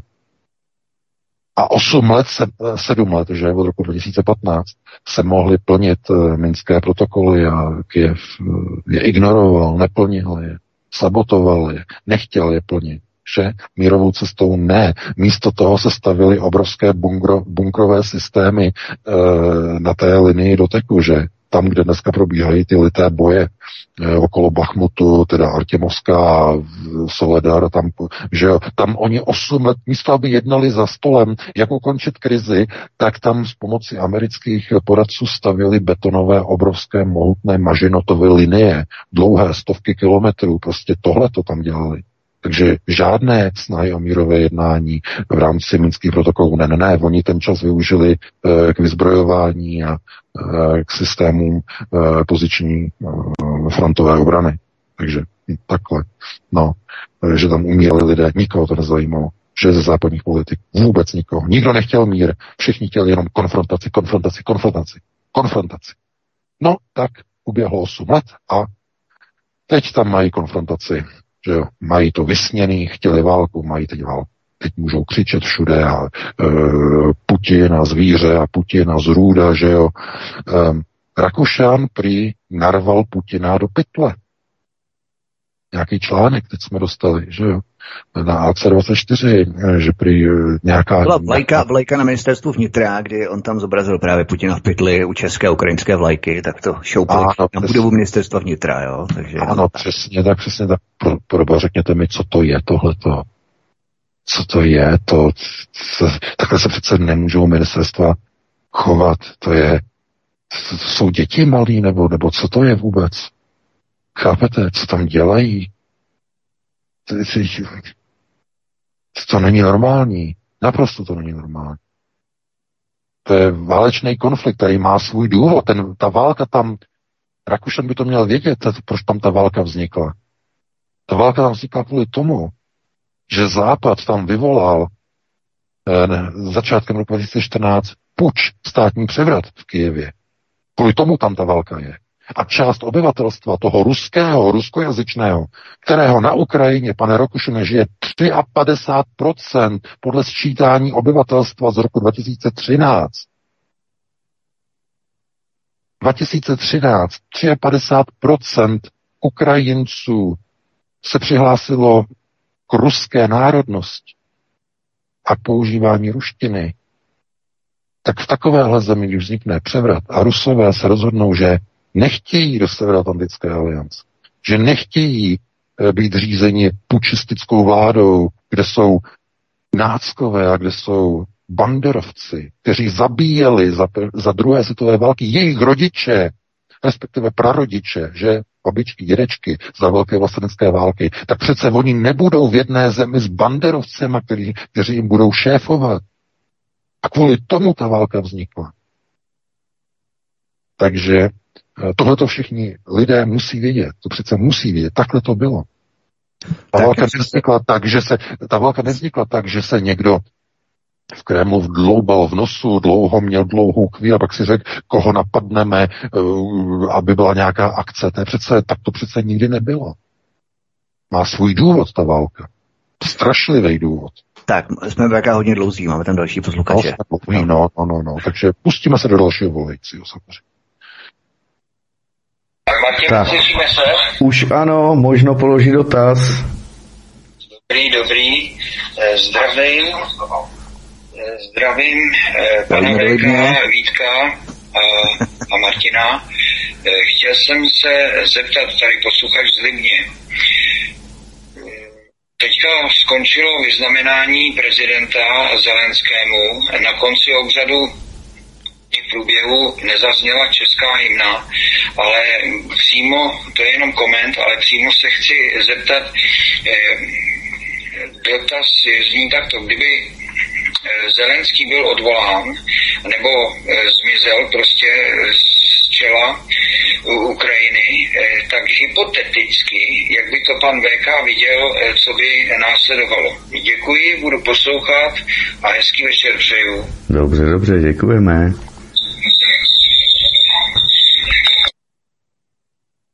No, já děkuji za dotaz. No, odstranění Zelenského to by mělo potom, eh, tam by se vytvořilo na určitou krátkou dobu určité mocenské vákuum, které by potom rozhodovalo o tom, kdo rychleji se té moci v tom Kijevě chopí procesu řízení. Eh, to mocenské vákuum většinou trvá velmi krátkou dobu, doslova několik dnů.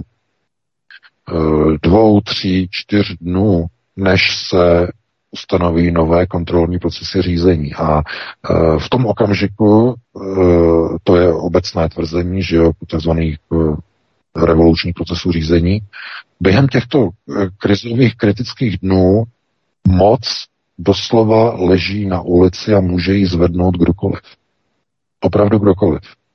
Protože když dojde ke zhroucení systému, tak než někdo nabere sílu a ustanoví nové procesy řízení, trvá to nějakou dobu.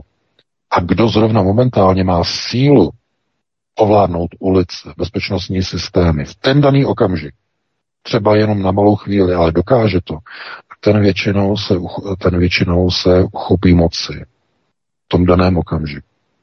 Něco jiného je, pokud e, ten převrat je dopředu naplánovan. V takovém případě se na se tenhle ten krok přeskočí a rovnou je v čase nula nebo v čase nula plus e, několik minut ustanovena nová vláda, která už je dopředu připravena. A většinou je, to je pravidlo, marioneta je vyměněna za marionetu. Jo? V těchto těch procesech. To znamená, jedna je odejta, druhá je nasunuta. E, která by to mohla být, to je široké spektrum možností. Tam jsou, tam jsou eh, ukrajinští oligarchové eh, s vazbami na Izrael, tam jsou eh, oligarchové s vazbami na Spojené státy, tam jsou oligarchové s vazbami na Evropskou unii, jsou tam kádři, kteří jsou samozřejmě navázáni na Rusko, že jo, automaticky. To znamená, tam je hned několik možných proměných, kdo by se v tom Kijevě mohl ujmout moci. Hmm, otázkou je i dokonce i to, kdo by to odstranění toho Zelenského zařídil, protože od toho by se potom mnohé odvíjelo. Takže takhle by na to odpověděl, no pustíme se do dalšího volajícího. Máme dalšího volajícího na drátě a hned ho připojuji a vítám. Halo, halo, já doufám, že jsem slyšet. Ano, Aleši. Já chci poděkovat všem, kteří tady jsou. Panu VK děkuju. Včera mě přišla knížka Komise 300, takže už se těším, až najdu chvilku času a pustím se do čtení. Pro ty, kteří tak jako já čekali, tak teda už je hotovo vytištěno. Děkuju. Děkuji Vítkovi za neuvěřitelné věci, které dělá. To je bomba. A děkuji i Martinovi za překlady pana Pjakina a za to, co, co dělá, dejme tomu, těmi jeho pořady. No, a dotaz jsem vlastně úplně zapomněl. Pánové, děkuji moc. Teď to bude rychlovka, dejme, dejme šanci někomu dalšímu. Jo? Dobře, dobře, díky Aleši. díky moc, ale jo, ještě jsem chtěl no. upozornit, samozřejmě, co se týče financí. Jsem podporovatelem svobodného, rádi, eh, svobodného vysílače, ne rádia, ale vysílače. Jsem podporovatelem Aeronetu. Kdo posloucháte a dává vám to smysl, pošlete nějaké peníze, protože fakt je to potřeba. Uh, to je asi to, co jsem chtěl říct a dávám prostor dalšímu. A díky pánové, jste skvělí. Dobře, děkujeme. Hezký večer. Taky moc děkujeme. Doufám, že se nám ještě někdo dovolá do 22. hodiny, protože už nám několik minut zbývá pouze do 10. hodiny, tak snad se ještě někdo ozve.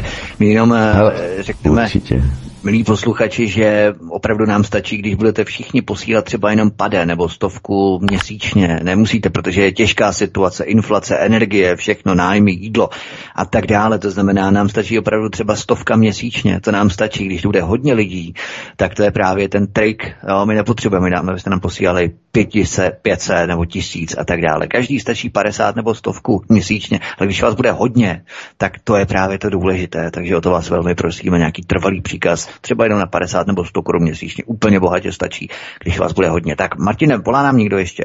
No jistě, máme hned hovor, svobodný vysílač, dobrý večer, poslední hovor. dobrý večer, e, to je, můžu, můžu jsem ve vysílání? Ano, už jste ve vysílání. Tady Mika znova z Berešova.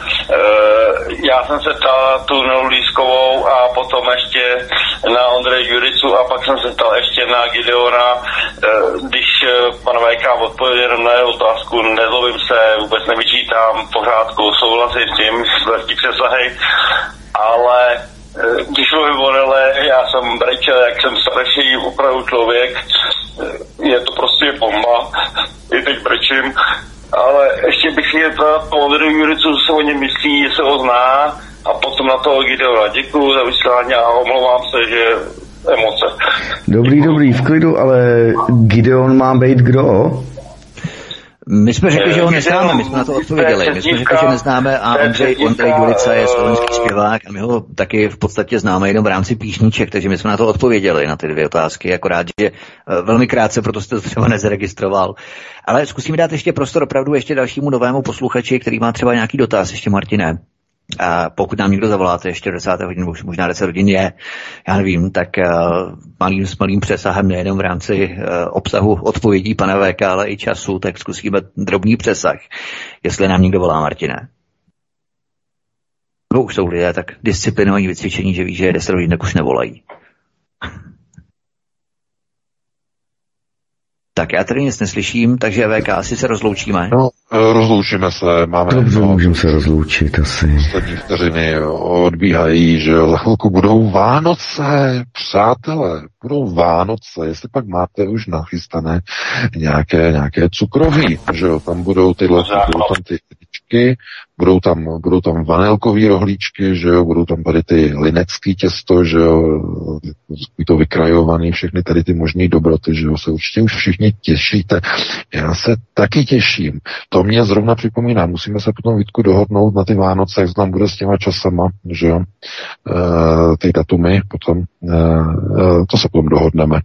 No, e, takže já teda se s vámi loučím, loučím se s tebou Vítku, s tebou Martine. Doufám teda, že našim eh, eh, posluchačům eh, se to všechno líbilo, nebo, ne, nebo nemuselo se to líbit, ale stačilo, když z toho měli teda pocit, že se dozvěděli nějaké základní informace nebo nějaké rozšířené informace, že jim to něco dalo, že se něco dozvěděli, a nebo když se nedozvěděli, tak se dozvěděli třeba můj názor, no, tak někomu to taky udělá radost.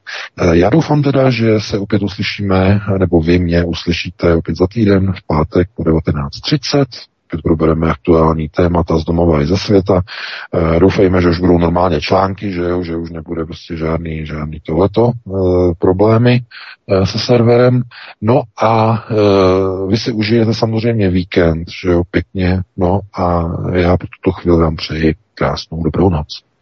Tak a my se potom určitě dohodneme během listopadu na ty Vánoce, protože když přijdeš třeba dřív o malinko, tak budeme mít nějaký zákulisní prostor pro to, abychom si rozdali notičky. Podobně jako na té ambasádě si rozdávají notičky, my si taky rozdáme notičky přes Vánoce a Silvestra, takže to se určitě dohodneme. Každopádně já chystám jenom pro um, vás, milí posluchači, chystám vánoční speciál po stopách Vánoc. Bude to dvoudílný seriál, kde se vydám po stopách Vánoc 2000 let, jak to všechno vlastně bylo před těmi dvěma tisíci lety s Marií, Josefem, Ježíšem a tak dále, kde putovali, kde všude byli a tak dále. Prostě bude to velmi zajímavé a samozřejmě druhý díl bude pojednávat i o tradicích, nejenom tradicích slovanských Vánoc, ale třeba srbských, chorvatských, ruských, anebo třeba i skandinávských, anebo i amerických, prostě všude. Samozřejmě historie ohledně Mikuláše, kde se vzali tito lidé a tak dále, kde všude putovali, prostě bude to takový komplexní pořad ohledně Vánoce a samozřejmě také, jak Vánoce zastavili válku v roce 1914 v rámci uh, Francie a hlavně Němců a Angličanů, jak v podstatě oni se začali bratřit, začali spolu hrát fotbal, začali dokonce spolu uh, se přátelit, navazovali se přátelství. Trvalo to asi tři dny a potom samozřejmě vyšší šarže to zarazili, jo? ale uh, to bylo neskutečné, kdy v podstatě Vánoce, boží hod 25. prosince 2000, pardon, 1914 Vánoce zastavili válku na několik dní. To jsou neskutečně silné okamžiky, takže to všechno bude v tom dokumentu obsažené. Ale já se tady s tebou rozloučím VK, měj se moc krásně, s tebou Martine taky a moc děkuji za všechno, za vysílání s vámi, milí posluchači, že nás posloucháte, že nás samozřejmě sdílíte na sociální média, to nám velmi pomůže, že se registrujete na kanál Odyssey, na nezávislou necenzurovanou platformu. A já se s vámi loučím, mějte se krásně, zůstaňte s námi pro další pořady svobodného vysílače, nebo si něco vyberte z archivu, případně z programu. No a já se s vámi loučím, mějte se krásně, hezký večer, případně dobrou noc. Fajn, fajn, fajn, dámy a pánové, já teď se rozloučím a nakonec dám od Aleše Drnovského, který se dovolal píseň Kdo netrestá, není Čech. Prosíme, pomožte nám s propagací kanálu Studia Tapin Rádio Svobodného vysílače CS. Pokud se vám tento nebo jiné pořady na tomto kanále líbí, klikněte na vaší obrazovce na tlačítko s nápisem Sdílet a vyberte sociální síť, na kterou pořád sdílíte. Jde o pouhých pár desítek sekund vašeho času. Děkujeme.